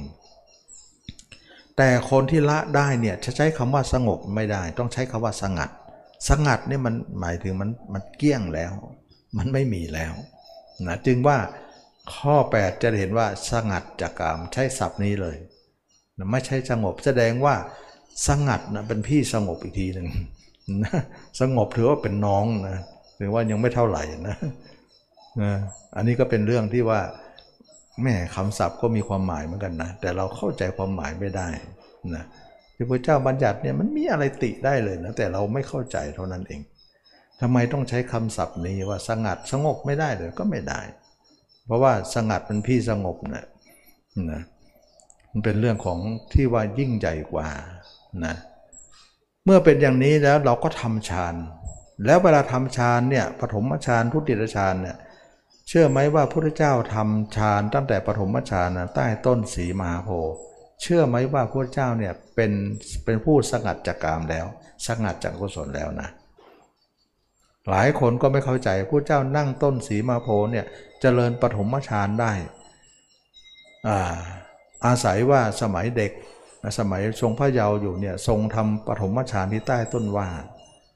แล้วก็ลึกได้ว่าตอนนี้จะนำมาทำอีกทีหนึ่ง แล้วก็บรรลุวิชาสามเลย สังเกตว่าท่านทำสมาธิฌานเนี่ยท่านไม่ได้มาพิจารณากายเลย ท่านไปทางวิชาสามเลย คือรู้พบชาติตัวเองผู้อื่นแล้วก็หมดอาสวะนะไม่ได้มาพิจารณากายเลย คนทั้งหลายเห็นว่าพระเจ้าบรรลุทำด้วยอานาปานสติที่ใต้ต้นสีมาโพก็พากันทำใหญ่เลย ยังไงก็ไม่ทะลุหรอก ไม่บรรลุหรอกได้แต่ทะลุเท่านั้นเองคือไม่บรรลุหรอกเพราะว่าเรากามเรายังไม่ออกกากุศลเรายังไม่ออก ยังยังไม่รู้ยาสีเรายังไม่มีมรรคเลย ถามเป็นสมาธิได้ไหมเป็นเป็นสมาธิเป็นมิจฉาสมาธิไป เพราะกามยังไม่หมด อกุศลก็ไม่หมด ทำสมาธิขึ้นมาก็เป็นปฐมฌานทุติยฌานได้ แต่เป็นลักษณะมิจฉาสมาธิ เป็นสมาธิโลกีไป สมาธิมิจฉาสมาธิเป็นยังไง สมาธิโลกีเป็นยังไง เวลาเข้าสมาธิก็สงบได้ เวลาออกมาก็ไปเที่ยวหาคนอื่น นั่นแหละเขาเรียกว่ามิจฉาสมาธิ แล้วก็สมาธิโลกีนะ ส่วนสัมมาสมาธิเป็นยังไง สมาธิโลกุตระเป็นยังไง สมาธิโลกุตระนี่ก็คือเวลาเข้าสมาธิก็เข้าไป ออกมาอยู่กับตัวเอง ตัวเองกับสมาธิ สมาธิกับตัวเอง เป็นสัมมาสมาธิ เพราะตัวเองเห็นแจ้งแล้วเนี่ยนะเห็นแจ้งแล้วก็เวลาออกสมาธิภาพตัวเองก็เด้งขึ้นหลับเลยนะแต่ถ้าคนไหนไม่เห็นตัวเองเนี่ยไม่อบรมมรรคมาเนี่ยไม่เห็นตัวเองไม่มอง ไม่มองตัวเองมาเนี่ยมองแต่จิตอย่างเดียวเนี่ยเวลาเข้าสมาธิก็นิ่งออกมาก็ภาพคนอื่นเด้งรับเลย ภาพต่อใครใครเด้งรับหมดเลยตายอย่างนั้นสมาธิโลกีหมด ก็เลยว่าพระเจ้าทำอานาปานสติบรรลุ คนทั้งหลายก็พากันทำอานาปานติกันยกใหญ่เลย เชื่อไหมว่าไม่บรรลุหรอกไม่มีมรรคมาก่อนนะทำไมพูดอย่างนี้ ทำไมคิดอย่างนี้ ก็ลองดูประวัติของพระเจ้าก็ได้นะทำไมล่ะพระเจ้าทำใต้ต้นว่านั่นแหละปฐมฌานทำไมไม่บรรลุตรงนั้นล่ะ ถ้าอาณาปานสติทำให้การบรรลุธรรมเกิดขึ้นทำไมใต้ต้นว่านั้นไม่บรรลุล่ะ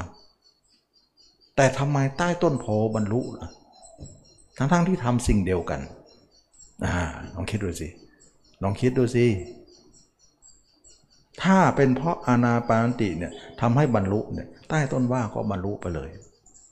ฉะไหนต้นโพจะมาต้องมาทำอะไรอีกเรา ก็ตอบได้ว่าตอนที่เป็นใต้ต้นว่าน่ะเป็นโลกิยะสมาธิ เป็นมิจฉาสมาธิอยู่ เพราะกามยังไม่ออกออกอากุศลยังไม่ได้ละนั่นเอง จึงไปไม่ได้ แต่ใต้ต้นโพเนี่ยกามออกแล้วอากุศลชนะแล้ว แล้ว ทำปฐมฌานขึ้นมาจึงบรรลุไงนะเราเนี่ยยังไม่ไม่มาเอาออกเลยกามก็ไม่ออกอากุศลก็ไม่ออกจิตยังคิดไม่ดีเยอะแยะทำไปเถอะไม่มีทางหรอกนะไม่มีทางบรรลุเพราะว่ามันไม่ใช่ชอบไม่ใช่มรรคนะแสดงว่าใต้ต้นว่านั้นไม่มีมรรคแต่ใต้ต้นโพมีมรรคแล้วใช่ไหม แสดงว่าตรงนี้แหละนักปฏิบัติไม่เข้าใจ พากันทำยกใหญ่เลย ต้นต้นโพนั้นมีมรรคมีมรรคอย่างไร เราก็สังเกตดูสิว่าพระเจ้าบำเพ็ญทุกขละกิยาที่เขาดงคัสสินะทำดงคัสสิทำแล้วก็มามีพระอินทร์มาดีดพินสามสายนะสายตึงสายกลางสายหย่อนก็รู้เลยสายกลางก็คือมรรคไงก็เลยเลิกบำเพ็ญทุกขกิยาแล้วก็บำเพ็ญมรรคมา ก็คือสงัดจากกามสงัดอกุศลก็คือทำมาแล้วเนี่ยจนตรงมาถึงใต้ต้นสีมาโพนั้น ถือว่าเป็นพระนาคามีแล้วสงัดจากกามแล้วสงัดอกุศลแล้วพระเจ้าจะทำสมาธิคืนนี้ให้บรรลุคืนนี้ ก็เลยลอยถาดนะบางคนเป็นเพราะลอยถาดท่านไหนอ้าวถ้าอย่างนั้นก็ลอยแต่แต่แรกไม่ดีกว่าหรือลอยที่หลังทำไม จะได้ไม่ไม่ไม่นานนะผู้เจ้ามองเหตุการณ์ตามลำดับว่าตรงไหนลอยไม่ลอยนะ ไม่ใช่ว่าลอยไปรู้อย่างนี้ก็ลอยแต่แต่แรกจะได้บรรลุเร็วๆไม่ใช่ทุกอย่างเนี่ยพอเหมาะหมดเลย มันมีจังหวะหมด มันไม่ใช่ไม่ใช่ไม่ใช่จังหวะก็ไม่ทำนะทุกอย่างต้องมีที่มาที่ไปนะอันนี้ก็เห็นได้ว่าพุทธเจ้าเนี่ยมีมรรคแล้วนะถึงได้มาตรัสรู้ใต้ต้นสีมาโพนะเราก็ไปทำเรียนแบบท่าน โอ้ ไม่ทางหรอก ราะเราไม่ตามลำดับของมรรคฉะนั้นก่อนที่เราจะทำสมาธิเนี่ยต้องเอากามออกก่อน แล้วท่านก็บอกว่ากามเนี่ยออกออกได้ที่ไหน สติปัฏฐานสี่นี่แหละออกได้ที่นั่นก็เอาสติปัฏฐานสี่มาอบรมก่อน นั่นเอง เมื่อเราอบรมแล้วเนี่ยเราก็ออกได้ ออกได้เราก็ทำตามมรรคเลย สงัดจากกามสงัดสงก็ทำปฐมฌานทุติยฌานตติยฌานแล้วทำง่ายมาก ทำไมง่ายอะ เพราะทุกคนยากมากไงอ่าไม่เชื่อโยมลองทำสมาธิธรรมดาสิโยมบอกว่ายากเหลือเกินทำแล้วสู้มันไม่ได้นะก็นั่นสิ เพราะอะไรเวลานั่งปุ๊บเนี่ยละสู้กันละ สู้จนเราแพ้พอจะแพ้ชนะนี่น้อยครั้งไม่ค่อยชนะด้วยแล้วชนะแล้วเนี่ยกลับมาแพ้ทีหลังตลอดเลยไม่ชนะเลยหรอกนะชนะเป็นเปราะๆเป็นวันๆไปนะ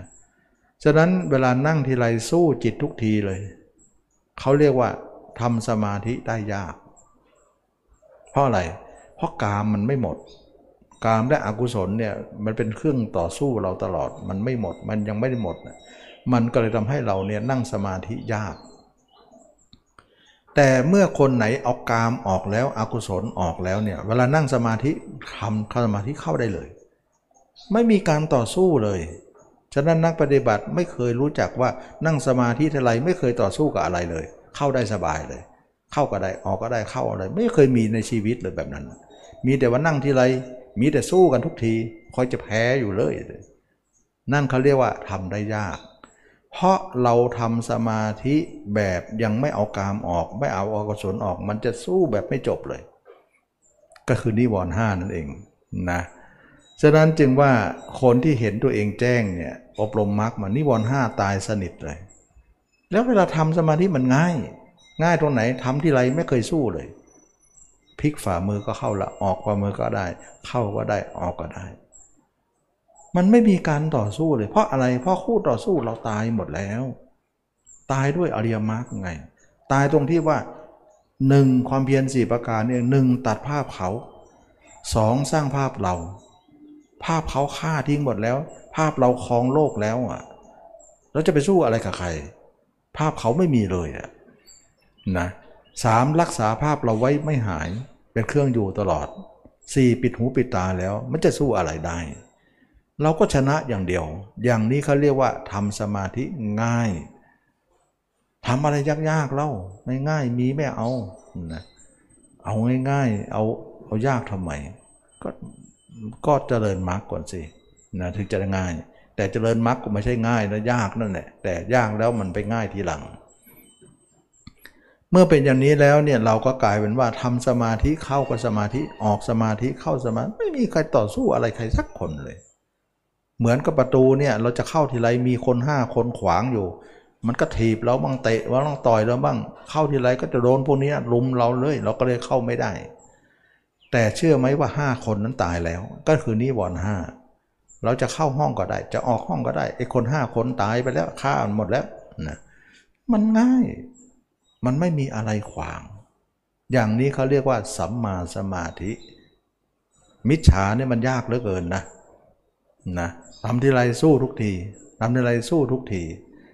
สู้กันไม่เลิกไม่ลาสู้ยันตายทำมาสามสิบสี่สิบปีแล้วเนี่ย สู้อยู่นี่แหละยังไม่เลิกดี จะมันมันไม่จบหรอก มันไม่จบ ฉะนั้นเราจึงไม่มีมรรคของเราเนี่ยมันจะชนะอะไรไม่ได้ สุดท้ายเนี่ยเราทำสมาธิได้ก็ได้หมดเลย สมาธิจังแต่โน่นเลยนะทำสมาธิไปถึงโน่นเลยอรูปฌานเลยนะเรา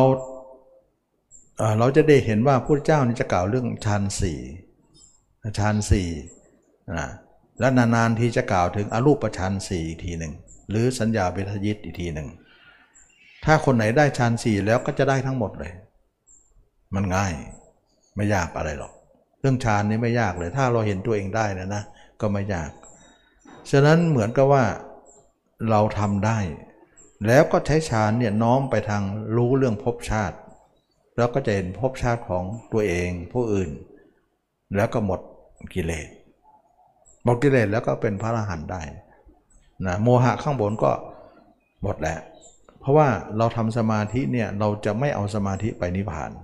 นะเอามาพูดรู้เรื่องภพชาติ รู้เรื่องสิ่งที่บางอย่างที่เราต้องใช้ใช้สมาธิรู้ แต่สมาธิก็คือเป็นทางของพรหมโลกเราก็ไม่เอาไป ฉะนั้นเราจะใช้ตอนที่ยังเป็นอยู่ ก็ถือว่าสมาธิฌานนั้นใช้สำหรับคนที่ยังไม่ละสังขารยังยังมีชีวิตอยู่ เวลาจะละทิ้งก็ทิ้งฌานซะเพราะจะไปพระพรหมโลกนะเมื่อเป็นอย่างนี้แล้วเนี่ยการที่ไม่ตายอยู่ในฌานนั้นเขาเรียกสิ้นโมหะแล้ว รูปราคะอรูปราคะก็หมดแล้วนะก็กลายเป็นผู้ที่ทำให้จิตเราเหือดแห้งไปหมด จิตนั้นหยุดมันเลยนะ ไม่มีการไหลเลยนะ จิตนั้นไม่มีการไปการมาเลยนะ ไม่เหมือนไม่เหมือนเราเมื่อก่อน เดี๋ยวไปโน่นเดี๋ยวมานี่เดี๋ยวคิดทั้งวันเลยมันไม่มี เมื่อเป็นอย่างนี้แล้วจิตเราก็หยุดได้ หยุดได้ เวลาจะเข้าสมาธิก็เข้าไปออกมาก็อยู่ตัวเอง เข้าสมาธิก็เข้าไปออกมาก็อยู่กับตัวเอง ตัวเองกับสมาธิสมาธิกับตัวเอง สมาธิก็ว่างๆก็เข้า ไม่ว่างก็ยังไม่เข้านะมันเป็นเข้าไปพักเฉยๆนะไปพักพักลึกกับพักตื้น พักตื้นกับพักตัวเอง เวลาว่างๆขนหน่อยก็เข้าลึกๆไป อย่างเงี้ยได้ แต่เวลาจะตายเนี่ยทิ้งสมาธิซะให้ตายกับตัวเอง คาตัวเองไว้ ตายพร้อมกับตัวเองไปเลย แล้วภาพตัวเองก็จะหายวับไปเลย เวลาตาย ตายแล้วภาพของเราหายภาพคนอื่นก็ทิ้งแล้วสมาธิก็ออกแล้ว เราก็เคยอิสระภาพเลย ไม่ไปไม่มา เป็นนิพพานนะอันนี้จึงว่าเป็นทางที่ทำให้จิตเราเน้นหยุดได้ แสดงว่านักปฏิบัติที่ตั้งเป้าหมายว่า เราตั้งเป้าหมายว่าการปฏิบัติธรรมของเรานั้น เราจะทำให้จิตเราหยุด ไม่ไปตาตาหูไม่หยุด หยุดไม่ไปทางตาทางหูจมูกลิ้นกายใจ นั่นคือเป้าหมายที่เราต้องการ บัดนี้หยุดแล้ว เราชนะแล้วก็คือหยุดแล้ว ก็กลายว่าคนนั้นก็กลายเป็นผู้หยุดจิตได้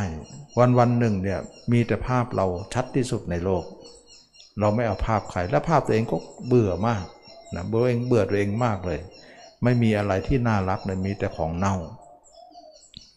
ฉะไหนจะไปเอาของเน่าคนอื่นมาทำอีกทำไมนะเมื่อเป็นอย่างนี้แล้วเนี่ยจิตก็เลยไม่มีความกระหาย ไม่มีความอยาก ไม่มีความทยานอยาก ที่จะไปคิดอะไรกับใคร จิตก็เลยหยุดสนิท สิ้นตัณหาแล้วนั่นคือการดับทุกข์ทั้งปวงนะนะ ลดแห่งธรรม ชนะลดทั้งปวง การให้ธรรม ชนะการให้ทั้งปวง การสิ้นตัณหาชนะทุกทั้งปวง หมดเลย ตัณหาไม่มีการผักใสน้ำนั้นไม่ไหลแล้วนะน้ำนั้นไหลอยู่ก็ถือว่ามีตัณหาอยู่ เราชะโงกดูเงาของตัวเองจึงเห็นภาพของเราเลอะเลือนนะแต่บัดนี้การไหลของน้ำไม่มีแล้วนะแห้งแล้วก็นิ่งนะ นิ่งสนิทแล้ว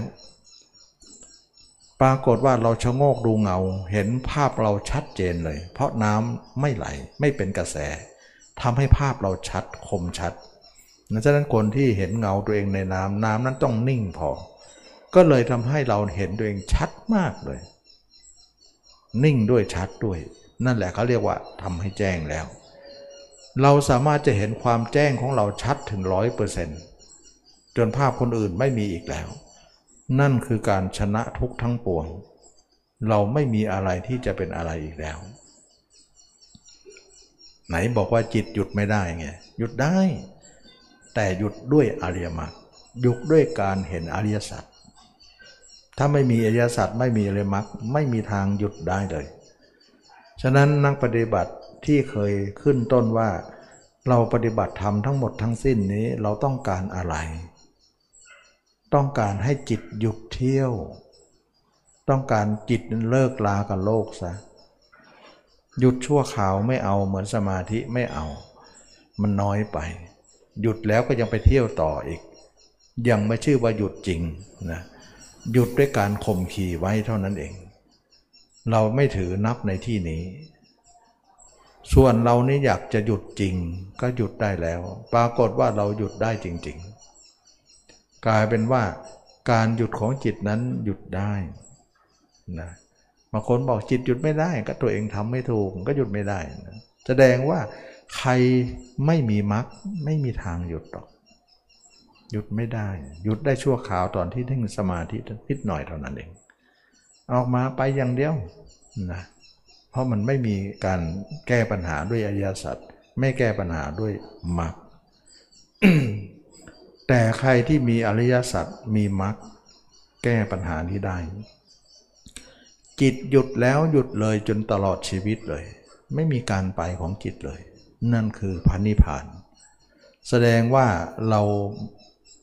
มาทางถูกแล้ว ผลอันใดที่เราต้องการ เราต้องการผลว่า อยากจะให้จิตของเรานั้นหยุดเที่ยว คุมได้ บัดนี้เราหยุดแล้วคุมแล้ว อยู่ในอำนาจของเราหมดแล้ว ตายเมื่อไหร่เนี่ย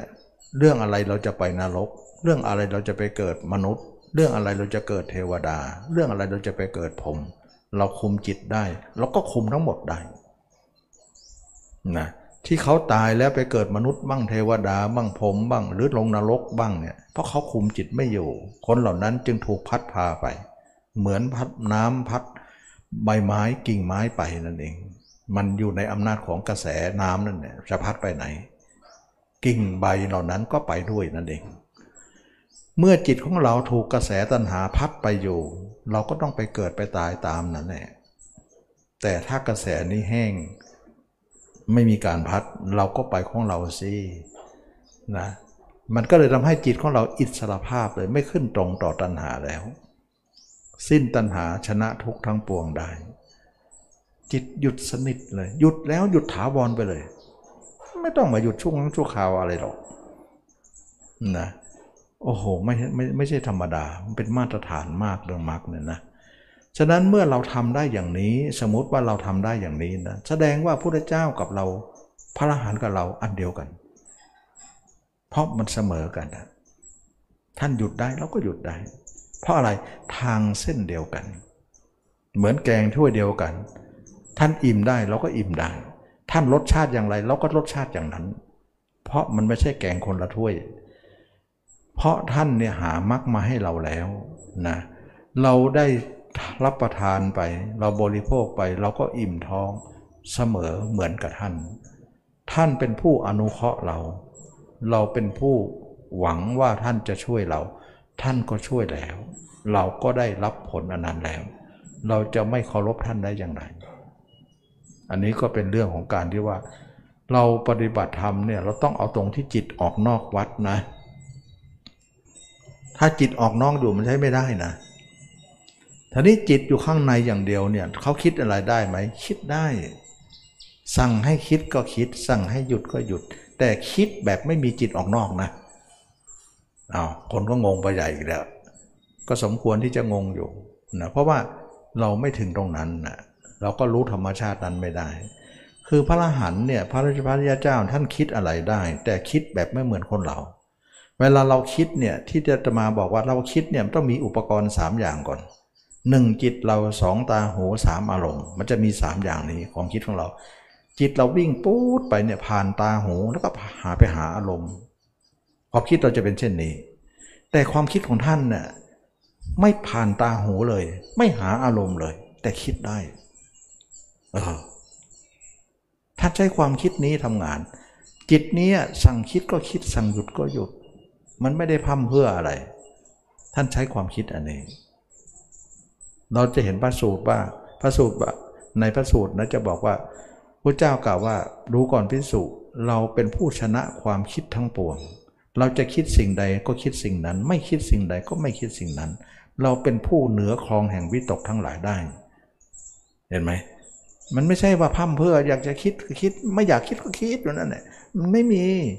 ไม่เหมือนเราเราเนี่ยไม่อยากคิดก็คิดนั่นแหละคิดจนไม่หยุดไม่หย่อนสักทีอยากก็คิดไม่อยากก็คิด ห้ามก็ไม่อยู่ หยุดก็ไม่ได้ นั่นมันพั่มเพื่อไปหมดฉะนั้นเราคุมไม่ได้มันก็เป็นแบบนั้น ฉะนั้นระบบสามสามอย่างนี้ไม่มีในท่าน ไม่ผ่านทางตา ไม่ผ่านทางหู ไม่ผ่านอารมณ์อะไร จึงเป็นความคิดที่นอกเหนือที่คนเขาไม่รู้จักกันหรอกนะฉะนั้นจึงว่าการอบรมมรรคเนี่ยจึงจำเป็นมากที่จะมาได้นำมาสอนให้ทุกคนได้รู้จักมรรคไม่ใช่รู้แต่สมาธิสมาธิไปสำนักไหนก็สมาธิอย่างเดียว โอ้ยพระเจ้ามีดีกว่านั้นทำไมไม่เรียนรู้อ่า ทั้งทั้งที่บวชมาพระเจ้าก็ให้เกสาโลมาแล้วให้เดินมรรคอยู่แล้ว แต่ทำไมไม่เดินความจริงให้มรรคแล้วนะเกสาโลมานี่เป็นมรรคอยู่แล้ว แต่ไม่ทำกันทำสมาธิอะไรก็ไม่รู้ จะไปเอาอนาปานสติที่พระเจ้าทำเนี่ยไม่ีทางหรอกนะมันเป็นโลกีไปหมดนะมันไม่เห็นตัว แล้วเห็นตัวก็ไม่เกี่ยวกับอนาปานสติด้วย ไม่ได้เกี่ยวเกี่ยวกับสติปัฏฐานนี่ การเห็นตัวมันจะเกี่ยวกับสติปัฏฐานนี่ไม่ได้เกี่ยวกับอนาปานสติสักหน่อยนะถึงจะเป็นอานาปานสติก็เป็นอานาปฏิแบบสติปัฏฐาน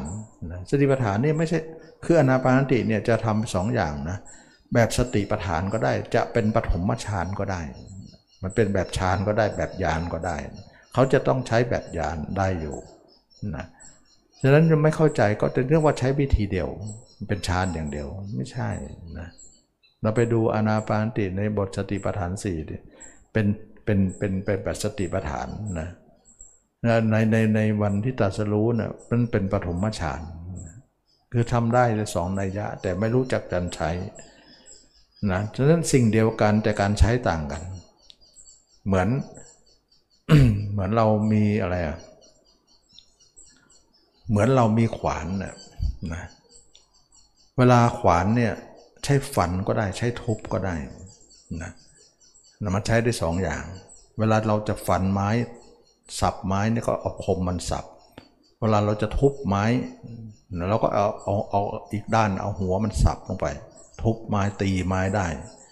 ฉะนั้นคนใช้เป็นมันก็จะใช้ได้ทั้งสองด้าน อนาปานติเหมือนกันจะใช้สองด้านได้หมด ใช้จะเป็นธรรมชานก็ได้ จะใช้เป็นสติปัฏฐานก็ได้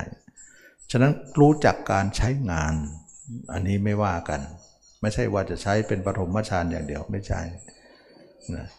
วันนี้ก็สมควรแก่กาลเวลาเนาะได้พูดถึงว่าเรามีจุดหมายของการประพฤติปฏิบัติว่า เราจะปฏิบัติเราทำให้จิตของเราไม่ออกนอก